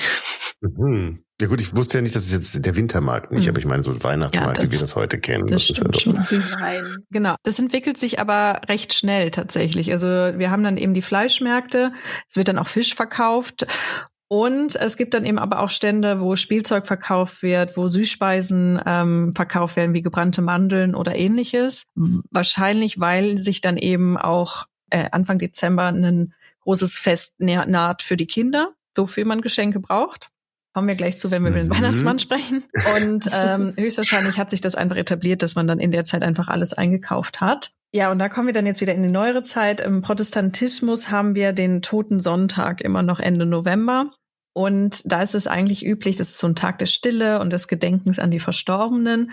Und deshalb, daran hat man sich dann so ein bisschen gehalten und deswegen äh, starten Weihnachtsmärkte auch immer erst Ende November. Und eigentlich ist es auch üblich, gemeinhin, also nach Totensonntag für Weihnachten zu dekorieren. Daran hält sich heutzutage niemand mehr. Teilweise wird ja schon im September äh, Spekulatius verkauft, aber eigentlich geht die Weihnachtszeit erst. Das ist wie bei dem Wintermarkt. Man darf halt kaufen und angucken, aber nicht essen. genau. Und ähm, eben daher diese Tradition, dass die im Ende November schon starten, auch wenn da nicht unbedingt schon Advent war. Also manchmal ist ja mhm. Advent recht spät, aber meistens beginnen die so. Das ist doch immer gleich. Der erste Advent? Nicht Ostern hier. Advent ist, doch, Advent ist doch immer zur gleichen Zeit. Ja. Achso, du meinst jetzt so die, ich mein, das Datum genau, für den Sonntag. Genau, also ich meine jetzt, es verschiebt sich ja, wie, mhm. wie der 24. fällt. So, und mhm. da kommen wir dann vielleicht zum großen Finale, zum Weihnachtsmann. Zum Heiligen Nikolaus meinst du? Ja. nee, das sind teilweise ist es derselbe und teilweise. Liebe Kinder, der Weihnachtsmann existiert nicht. Ganz im Gegensatz zum Heiligen Nikolaus. Der hat zumindest mal existiert. Genau. Warum ist es der heilige Von dem gibt Nikolaus? noch Knochen. Der heilige Nikolaus, der ist heilig, weil er wahrscheinlich was Tolles Ja, gemacht aber hat. warum verbindet man Also den mit Geschenken an. Kinder? Ah, Der war Bischof von My Mhm. Myra, Mhm. heißt es, ne? Ähm, In der heutigen Türkei. Und hat diverse Wunder getätigt. Zum Beispiel hat er seine hungernden Menschen mit Essen versorgt. Also da Korn vom Schiff geladen, das irgendwie nicht aufgehört hat. Und immer weiter, immer mehr konnten sie vom Schiff laden. Das war schon mal ein Wunder. Dann hat er, glaube ich, noch Seefahrer in Not gerettet. Weswegen äh, bevorzugt Kirchen ihm geweiht sind, die am Wasser liegen. Mhm. Und das Entscheidende für die Kinder heute ist, dass er drei junge Frauen vor der Prostitution retten wollte. Wie naheliegend. Das hat er nicht nur wollte, das hat er getan. ja, okay, das hat er auch getan. Ich finde es ja eher bemerkenswert, dass ja eine junge Frau, der man keine Mitgift geben kann, dann zwangsläufig irgendwie in der Prostitution enden müsste. Das ist jedenfalls die Vorstellung, die dem Ganzen zugrunde liegt. Also eine arme Familie, ein Vater mit drei Töchtern, der keinem, kein Geld für Mitgift hat, also nimmt ihr auch keiner, also die Töchter. Und was soll dann schon bleiben, wenn der Vater sie nicht ernähren kann, dann müssen die Kinder halt auf den Strich. Also die Töchter. Und das äh, war unerträglich, diese Vorstellung für den Nikolaus. Und dann hat er sich da heimlich irgendwie an, zumindest an deren Fenster, womöglich in deren Stube, geschlichen und hat ihnen da ein Goldgeschenk Ich hinterlassen. dachte, die hat er durchs Fenster Goldene geworfen. Äpfel, das glaube ich. Ja, jetzt meistens in den Darstellungen sieht es nur so aus, dass du dieses Fenster wirfst. Stimmt, ja. Genau. So, hups. Und vor allem deswegen erkennt man den heiligen Nikolaus auch daran in den kirchlichen Darstellungen immer natürlich einerseits an der Bischofstracht, dass er eine Mitra trägt und diesen Krummstab hat eines Schäfers. Und dann hat er eben meistens drei goldene Kugeln in der Hand. Und die liegen noch auf dem Buch Hm. drauf, glaube ich, irgendwie. Ja, so eine Kombination mit was anderem. Sind immer dabei. Aber auf jeden Fall drei goldene Kugeln, dann ist es der Nikolaus. Man könnte es natürlich verwechseln mit dem Stephanus, der hat drüben noch Steine in der Hand. aber keine Bischofsmütze auf. Also, Genau. Also Ja. das und der 6. und dann Dezember. wurde da, Hm? leider wurde später leider seine Totenruhe ähm, gestört. Weil, ich weiß gar nicht wie, bei irgendeinem Kreuzzug wahrscheinlich, ne, haben sie den eingepackt, seit da Muslime aufgetaucht sind und es zur Türkei, Türkei wurde und nicht mehr Byzanz war. Und dann hat man den äh, Nikolaus dann später in Sicherheit gebracht nach Bari in Italien. Das hat man ja mit dem Markus Da auch. da ist er heute. noch. Da ist er noch. Mhm. Den Markus hat man ja auch Mhm. aufs Brot gepackt und gemopst. Ja, manchmal geht da auch was verloren bei. Ach so? Weißt du da mehr? nee. Der Nikolaus liegt auf dem Grunde des Ozeans? Oder? Nö, aber manchmal verschwinden ja auch Sachen und tauchen einfach nicht mehr auf. Ja, oder die Helena findet es halt später, 300 Jahre später wieder. Also Oder, Genau. oder sie verdoppeln sich wie einfach. die Krippe. ja, genau. Jede Kirche, die dem heiligen Nikolaus geweiht ist, braucht auch eine Reliquie. Das ist schon klar. Ich glaube, der heilige Valentin hat zwei Köpfe. Und Johannes Also. der Täufer hat, glaube ich, auch mehrere. Na gut. Gibt bestimmt auch mehr als eine Krippe. Womöglich. Auf jeden Fall gibt es, glaube ich, zwei Säulen, an denen Jesus gegeißelt wird. Nein, ist egal. Ist egal. Komm. Also, wie viele Kreuznägel gibt es eigentlich nochmal? Ja. Ein paar. Zu viele. Auf jeden Fall, Aber nur einen Nikolaus. Ja. der, sein Festtag ist der 6. Dezember. Und Ach weil er, ich bin einfach vor Vollständigkeitshalber. Und weil er eben sich dadurch auszeichnet, dass er eben gerade so nicht nur wundertätig war, sondern auch wohltätig und den Kindern so viel gegeben hat, hat sich eben der Brauch entwickelt, den, den Kindern am 6. Dezember zu Heiligen Nikolaus Geschenke zu machen.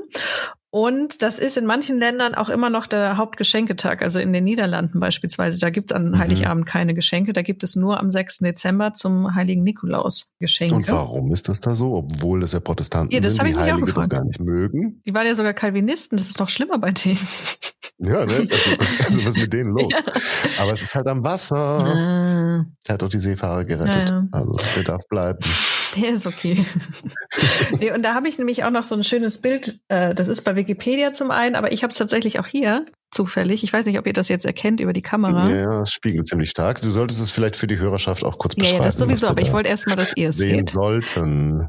Ich sehe eine Dame mit Haube und ein Kind glaub, so im geht's. Vorfeld und als ob dem Kind ein überdimensionierter Stutenkerl zu Boden gefallen ist und zerbrochen ist. Äh, Hat das nee, Geschenk in der Hand? was Genau, das ist nämlich von, warte, jetzt muss ich einmal Ist das kurz ein mal. Schinken?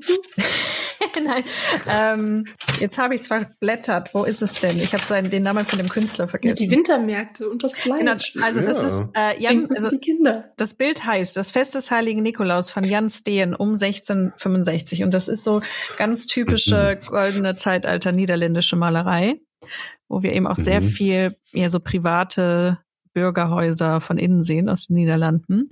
Und die feiern eben dieses Nikolausfest. Und ich finde das so süß, weil wir haben, du meinst eben die Frau mit der Haube, die sitzt da mit ausgebreiteten Armen, mhm. das scheint die Mutter zu sein. Und die hat ihrer kleinen Tochter Geschenke gemacht. Ich weiß nicht, sie hat so eine Puppe in der Hand. Das sieht aus wie eine Heiligenfigur. Es ist vielleicht Jesus, vielleicht ist es, es, es, es sieht nicht aus wie der Nikolaus. Und hier unten in der Ecke sind ganz viele Süßigkeiten, also wirklich die so Lebkuchen, mhm. Kekse, Äpfel. Aber nicht im Stiefel oder so. Ja, die Stiefel haben wir hier unten und im Hintergrund mhm. sieht man noch ein anderes Kind wahrscheinlich, so ein bisschen älter, das ist der Sohn, der weint hier weil sein Schuh mhm, ist leer. Weil und er alle, gekriegt hat. Genau, weil Achso. er frech war und alle anderen lachen ihn aus, Oh weil er no. sein Schuh, weil sein Schuh leer ist. Wozu ja dann normalerweise auch noch der Nikolaus ja noch einen Assistenten hat, der dann da für die weinenden Kinder zuständig ist. Ja, hier scheinbar nicht. Also hier gibt's auch keinen Nikolaus. Also das ist ein Das ganz nicht klares so. Familienfest. Das ist einfach ganz schön die Darstellung, Mhm. weil sie alle so glücklich und fröhlich sind. Also genau, also dieses Nikolausfest ist bei den Niederländern heute noch das Thema. Vielleicht bevor wir zu seinen Begleitern kommen. Bei den Italienern beispielsweise gibt's nämlich auch einen Unterschied. Da kommt, gibt's nämlich erst am 6. Januar die Geschenke. Wisst ihr, wer da Geschenke bringt? Ist nicht der Nikolaus. natürlich. Nein, das sind doch die drei Könige. Nein, bei den Italienern Was Oh, am nee, sechsten? Jetzt habe ich das Datum verpasst. am 6. Sag's noch mal. Januar. Aber es sind nicht die Könige. 6. Januar. Ja, es sind nicht Wieso wer denn dann? Es ist die Hexe Befana. What? Ja. Das höre ich zum ersten Nein, das Mal. kennt ihr nicht. Wer soll die denn jetzt sein? Die Hexe Befana ist eine Ableitung, der Name, ihr, ihr Name ist eine Ableitung von Epiphanias, was die. Darstellung, Erscheinung des Herrn meint. Und das Mhm. macht, bezieht sich natürlich auf die Heiligen Drei Könige. Der Königstag ist der dritte, äh Quatsch, der 6. Januar. Es sind drei Könige am 6. Januar. Und das heißt Epiphanias. Und ich hatte, wenn ihr euch dran erinnert, ich hatte vorhin erzählt, dass die Orthodoxen beziehungsweise die Byzantiner ein anderes Weihnachtsdatum haben. Die feiern nämlich erst am 6. Januar Weihnachten. Und dieser westliche Brauch schon am 25. Dezember zu feiern, war für die ein bisschen irritierend. Und dieses Befana, das ist, hat sich irgendwie eben als von Epiphanias abgeleitet. Und die Orthodoxen feiern ja heute noch am 6. Januar Weihnachten. Aber das ist ja kalendarisch Genau, das hat, das hat, zustande gekommen, Genau, das oder? dachte ich auch immer, dass das einfach mit damit zu tun hat, dass sie die gregorianische Kalenderreform nicht mitgemacht haben. ja. Äh, das bedeutet also eben vielleicht auch nochmal. Das ist ja nicht deren 6. Das ist nicht Januar. deren das ist 6. unser Januar, unser unserer. 6. Also die Kalenderreform, das meinte, dass sich die Daten einfach um elf Tage nach hinten verschoben haben. Aber, und das dachte ich halt auch immer, deswegen feiern die am 6. Januar, aber die haben das schon viel früher immer am, am Epiphanias haben wollen. Also das, vielleicht haben die das dann auch ganz praktisch gefunden, das jetzt nicht mitzumachen. Nach dem Motto, jetzt haben wir endlich unseren Tag. Also das, nämlich, wenn ihr euch erinnert, dieser Quelle am Anfang, da aus dem 12. Jahrhundert, die hat nämlich den 6. Januar als Epiphanias einfach als Tag, wo man Geburtstag Christi feiert. Aber wo kommt denn da jetzt die Hexe her? Ich weiß es nicht. Das ist irgendwie so eine Geschichte, dass die Hexe die wieso wieso Könige mir jetzt getroffen plötzlich hat. eine Hexe die Geschenke? Die hat die Könige gefunden und die haben ihr erzählt, es gibt jetzt den Messias. Und dann hat sie sich verflogen unterwegs. Und sie sucht jetzt das Christuskind. Und da, Aha. wo sie es nicht findet, lässt sie trotzdem Geschenke. Das ist doch Ah, ja. schön. Ich kannte das immer nur aus Spanien, dass da am 6. Januar die Geschenke kommen. Vielleicht ist da auch eine Hexe. Ich weiß es nicht. Da sind aber die Könige, Ach so. bestimmt. Von Hex hat mir noch nie irgendwie jemand was erzählt. Doch, das kenne ich tatsächlich Ich äh, von früher Okay. schon. Ja, und wo sind die Könige? Wie, die- wo sind die Wenn Könige? wir schon über die Knochen des heiligen Nikolaus gesprochen haben, angeblich gibt's ja auch Reliquien von den heiligen drei Königen. Ja, in, Ja, in tatsächlich. Köln. Ja, in Köln. Auch Auch geklaut. geklaut. Alles ist geklaut. Die waren vorher mal in Mailand. Ich glaube, Barbarossa hat die da eingepackt, aber wo der die dann. Äh, Ja, aber der hat wo die auch Mailänder geklaut. Die hat, weiß ich auch nicht. Der, der Barbarossa hat die in Mailand geklaut. Ja, aber die Mailänder haben den ja auch geklaut. Also. Ja, aber wo denn? Weiß wo waren denn die Könige vorher? Also ich habe das auch gelesen, aber das habe ich mir nicht gemerkt, wo die geklaut. Ich weiß nur, dass sie geklaut wurden. Der Markus ist auch von den Venezianern geklaut worden. Das, Aber das ist, finde ich, eigentlich auch mal die spannendste Geschichte, warum wir uns eigentlich vorstellen, dass das drei Könige sind.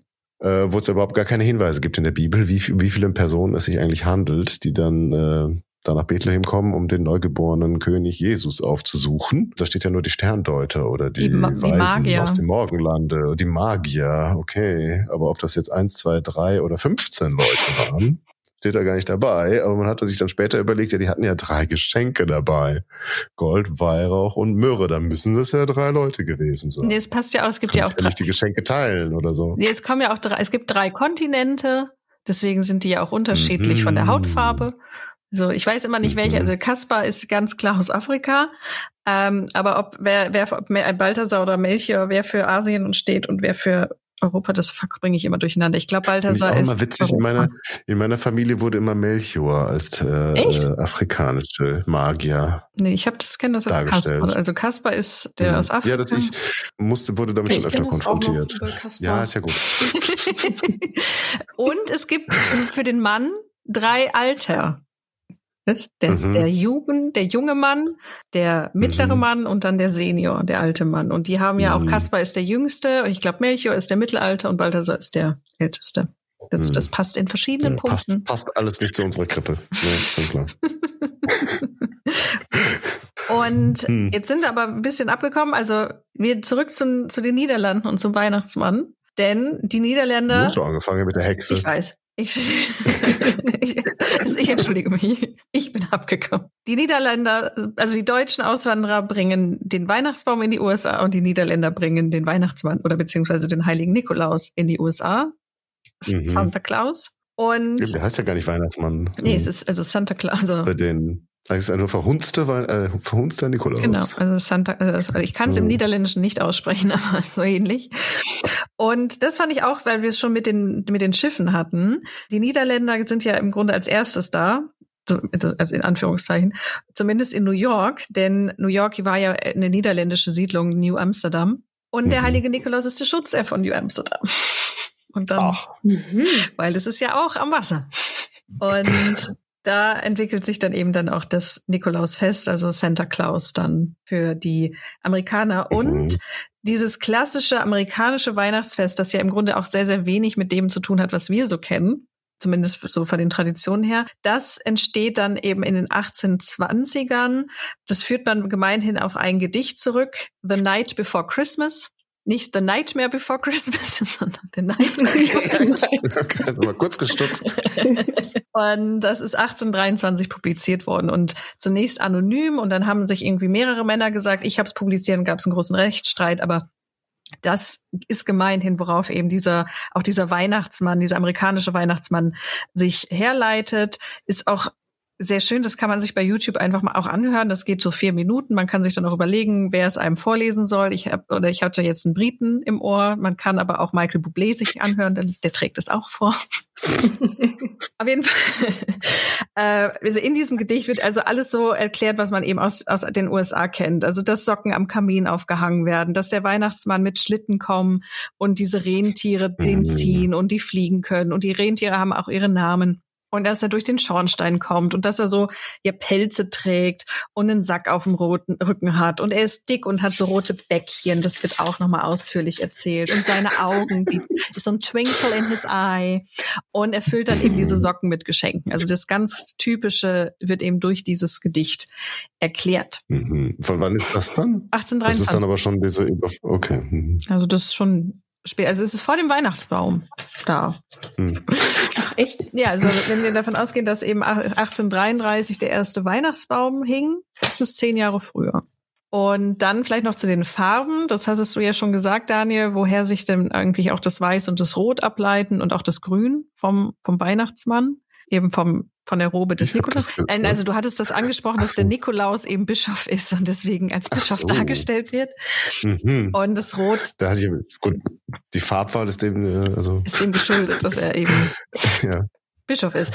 dass er Bischof ist. Okay. Und Weiß, Rot und Grün sind liturgische Farben. Ich habe das sogar nochmal nachgeguckt, wann die Mhm. Farben getragen werden. Das ist eben an Weihnachten tragen sie Weiß. Und Rot ist dann eben auch so, eben, und Grün wird irgendwie so den gesamten, das Jahr über getragen, wenn man keine spezielle Farbe hat. Wenn nichts Besonderes Wenn nichts ist. Besonderes ja. trägt man grün. Und da sind wir dann eben Santa Claus, also der amerikanische Weihnachtsmann, wurde im 19. Jahrhundert teilweise in den Nationalfarben, also weiß, rot und blau der USA dargestellt. Und das ist wahrscheinlich eine Erklärung, warum der manchmal blau trägt. Also Aha. der Nikolaus trägt Hab ich tatsächlich noch nicht gesehen. Also es gibt äh, alte Weihnachtskarten so aus den 1920ern auch und 30ern, da hat er manchmal so eine blaue Robe an oder so ein blaues Kostümchen. Sehr patriotischer Santa. Ah, Mhm. Und ach so genau, das hatte ich vergessen, warum wir überhaupt den Weihnachtsmann dann auch bei uns haben, weil beziehungsweise was das Problem ist. Also ich habe jetzt einmal erzählt, denn der Weihnachtsmann wird von den äh, Niederländern gebracht, eben der Nikolaus, aber der Weihnachtsmann kommt ja trotzdem an Weihnachten und nicht am 6. Dezember. Und das hat wahrscheinlich eben damit zu tun, dass die Protestanten eben eigentlich, außer die Niederländer, nicht am 6. Dezember mehr Nikolaus feiern, weil Luther schon die Heiligenverheerung abgeschafft hat. Und hat dann äh, daraufhin entfiel das Nikolausfest, das war aber scheinbar so beliebt, dass er es nicht ganz Und seine, eigene, seine eigenen Kinder haben wahrscheinlich gequengelt, bis er es nicht mehr ausgehalten hat. Und dann hat er das Christkind erschaffen und dann gesagt, das bringt dann an Weihnachten, an Heiligabend die Geschenke.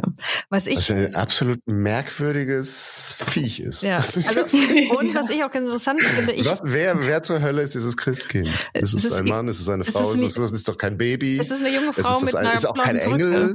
Irgendwas, ja. Genau. Man sieht sie auf dem Weihnachtsmarkt Aber- ganz gerne mal. Aber was ich ganz interessant finde, vor Hm. allem in katholischen Weihnachtsmärkten. Also ich verbinde das viel, viel stärker mit so, mit Süddeutschland auch, mit dem Christkindlmarkt und so, als mit jetzt protestantischen. Aber Nürnberg ist ja eine Ja, das stimmt. protestantische Mit Wittenberg da Hochburg. unten ist ja auch protestantisch Mhm. gewesen, aber Aber es gibt tatsächlich, glaube ich, heute verstärkt eben auch, ich weiß aber nicht, wie das äh, zustande gekommen ist, dass die Katholiken das irgendwie attraktiv fanden mit diesem Christkind. ja, also das ist auch ganz interessant. auch Kann sehr populär. Hm. Wer kam denn bei euch? Das Das Christkind, oder der Christkind, Christkind, komischerweise. Hm. Ja, bei mir eben auch. Hm. Also wir hatten aber auch den Nikolaus. Also ich weiß auch, dass ich als Kind äh, am 6. Dezember vom Nikolaus Ja. was bekommen habe. Also Hm. Ah, Heute, heutzutage nimmt man ja alles, was man eh kriegen kann. Hauptsache die Kinder Ja, als kriegen Kind was. sowieso. Und was ich dann auch, also wir kennen das eben mit dem Christkind, dass Luther das abgeschafft hat, aber in England ist das auch passiert. Das habe ich jetzt auch noch mal eben Mhm. nachgelesen. Da wird dann Father Christmas eingeführt, der das an Weihnachten bringt. Und Father Mhm. Christmas kennt man vielleicht, ähm, wenn man sich die Weihnachtsgeschichte von Dickens mal im Original angeguckt hat oder gelesen hat oder eben eine Verfilmung sich angeguckt hat, die sehr nah am Original ist. Bei den Muppets ist das Mhm. nicht. Das kann ich sagen. Aber die sich mehr am Original Das ist der, der Geist der gegenwärtigen Weihnacht. Oder Mhm. Genau, da kommt so, Father Christmas. Der dann Mhm. auch so, das ist so dieser große, lustige Mann, der auch viel Gewicht hat und dann so Mhm. schönes Essen und Licht mit sich bringt. Und der wird interessanterweise eben auch in Grün präsentiert. Also der hat auch immer so grüne Roben. Mhm. Also da, vielleicht kommt es dann auch da dieses Grün als Weihnachtsfarbe her. Im, das hat, also der Nikolaus hat ja eher mehr Rot und Weiß an. Und das Grün kommt dann vielleicht eben doch auch von dem Baum vielleicht auch. Ich weiß es immer nicht so richtig, aber es wird halt auch verwendet dafür. So. Ja, ach so, Coca-Cola noch. Es wird ja häufig, wird ja häufig behauptet, Coca-Cola hätte den Weihnachtsmann erfunden. Das ist nicht wahr. Nein, sie haben das Design propagiert. Also oder? das haben sie äh, in den 1930ern haben sie angefangen mit dem Weihnachtsmann zu werben, höchstwahrscheinlich, weil es einfach auch farblich schön passt und es bei den Leuten auch ein positives Gefühl auslöst. Äh, aber es war auch nicht die einzige Marke, die das getan hat. Pepsi hat das scheinbar auch mal versucht. Mhm. Aber Coca-Cola hat das bis heute irgendwie sich behalten. Also diese Geschichte, Coca-Cola hätte den erfunden, ist halt einfach nicht wahr. Seitdem gibt's weder grün noch blau. Oder so. Nur noch rot und weiß. So, aber Mhm. das äh, war's von mir. Ich bin fertig. Ja. Mehr Weihnachtstradition habe ich nicht. Also Krippe ja oder nein bei dir zu Hause? Ich ich habe auch nicht mal einen Baum, also ich bin so komplett nein. Oh mein Gott. Ich habe Wichtel, die habe ich eben schon gezeigt, aber Die sind sehr süß. Woher kommen die Wichtel denn jetzt eigentlich? ich die hast du Ahnung. gar nicht angesprochen. Äh, ich weiß auch nicht, woher kommen die kommen. Die Wichtel sind, glaube ich, auch verbunden mit dem amerikanischen Weihnachtsmann und dieser Vorstellung, dass er auf dem Nordpol Mhm. wohnt und da Wichtel gibt, die seine, oder Elfen, die sein, sein Spielzeug in Sklavenarbeit herstellen. Das ist doch bestimmt entstanden, weil sich die Kinder gewundert haben, äh, wer denn eigentlich überhaupt die Geschenke produziert. Wahrscheinlich. Und dann sind es Mhm. Elfen. Und die machen das auch freiwillig.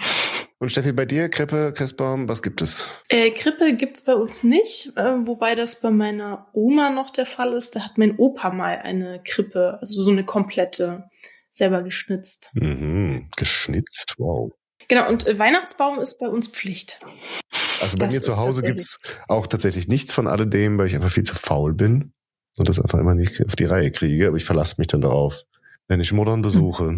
Ja, also bei meinen, Da gibt's den Baum und die Krippe von meiner Großmutter. also bei meinen Eltern wieder gibt es auch den Baum, den habe ich dieses Jahr sogar mit schon gekauft. Ich weiß, dass es ihn gibt. Mhm. Ähm, aber ich bin halt über Weihnachten auch nie bei mir zu Hause, deswegen lohnt sich das einfach nicht. Ich bin Mhm. dann immer bei meinen Eltern. Da wird dann natürlich dekoriert mit Baum. Genau, bei uns zu Hause ist es so, wir zwingen immer unsere Eltern, also nicht unsere Eltern, wir zwingen die Eltern immer einen Weihnachtsbaum zu kaufen.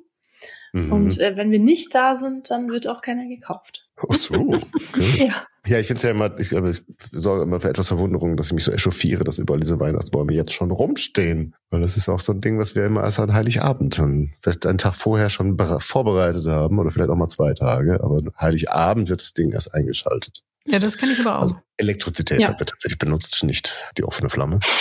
Ja, aber das ist ja die Weihnachtszeit beginnt ja mit Weihnachten. Das ist ja auch ein, oft ein Missverständnis, dass jetzt in der kommerzialisierten Version nicht mehr so präsent ist, in der wir sagen die Shoppingtouren und die Weihnachtsmärkte uns da vollstepfen, während ja eigentlich liturgisch da eine Fastenzeit ansteht. Und also dieser Advent.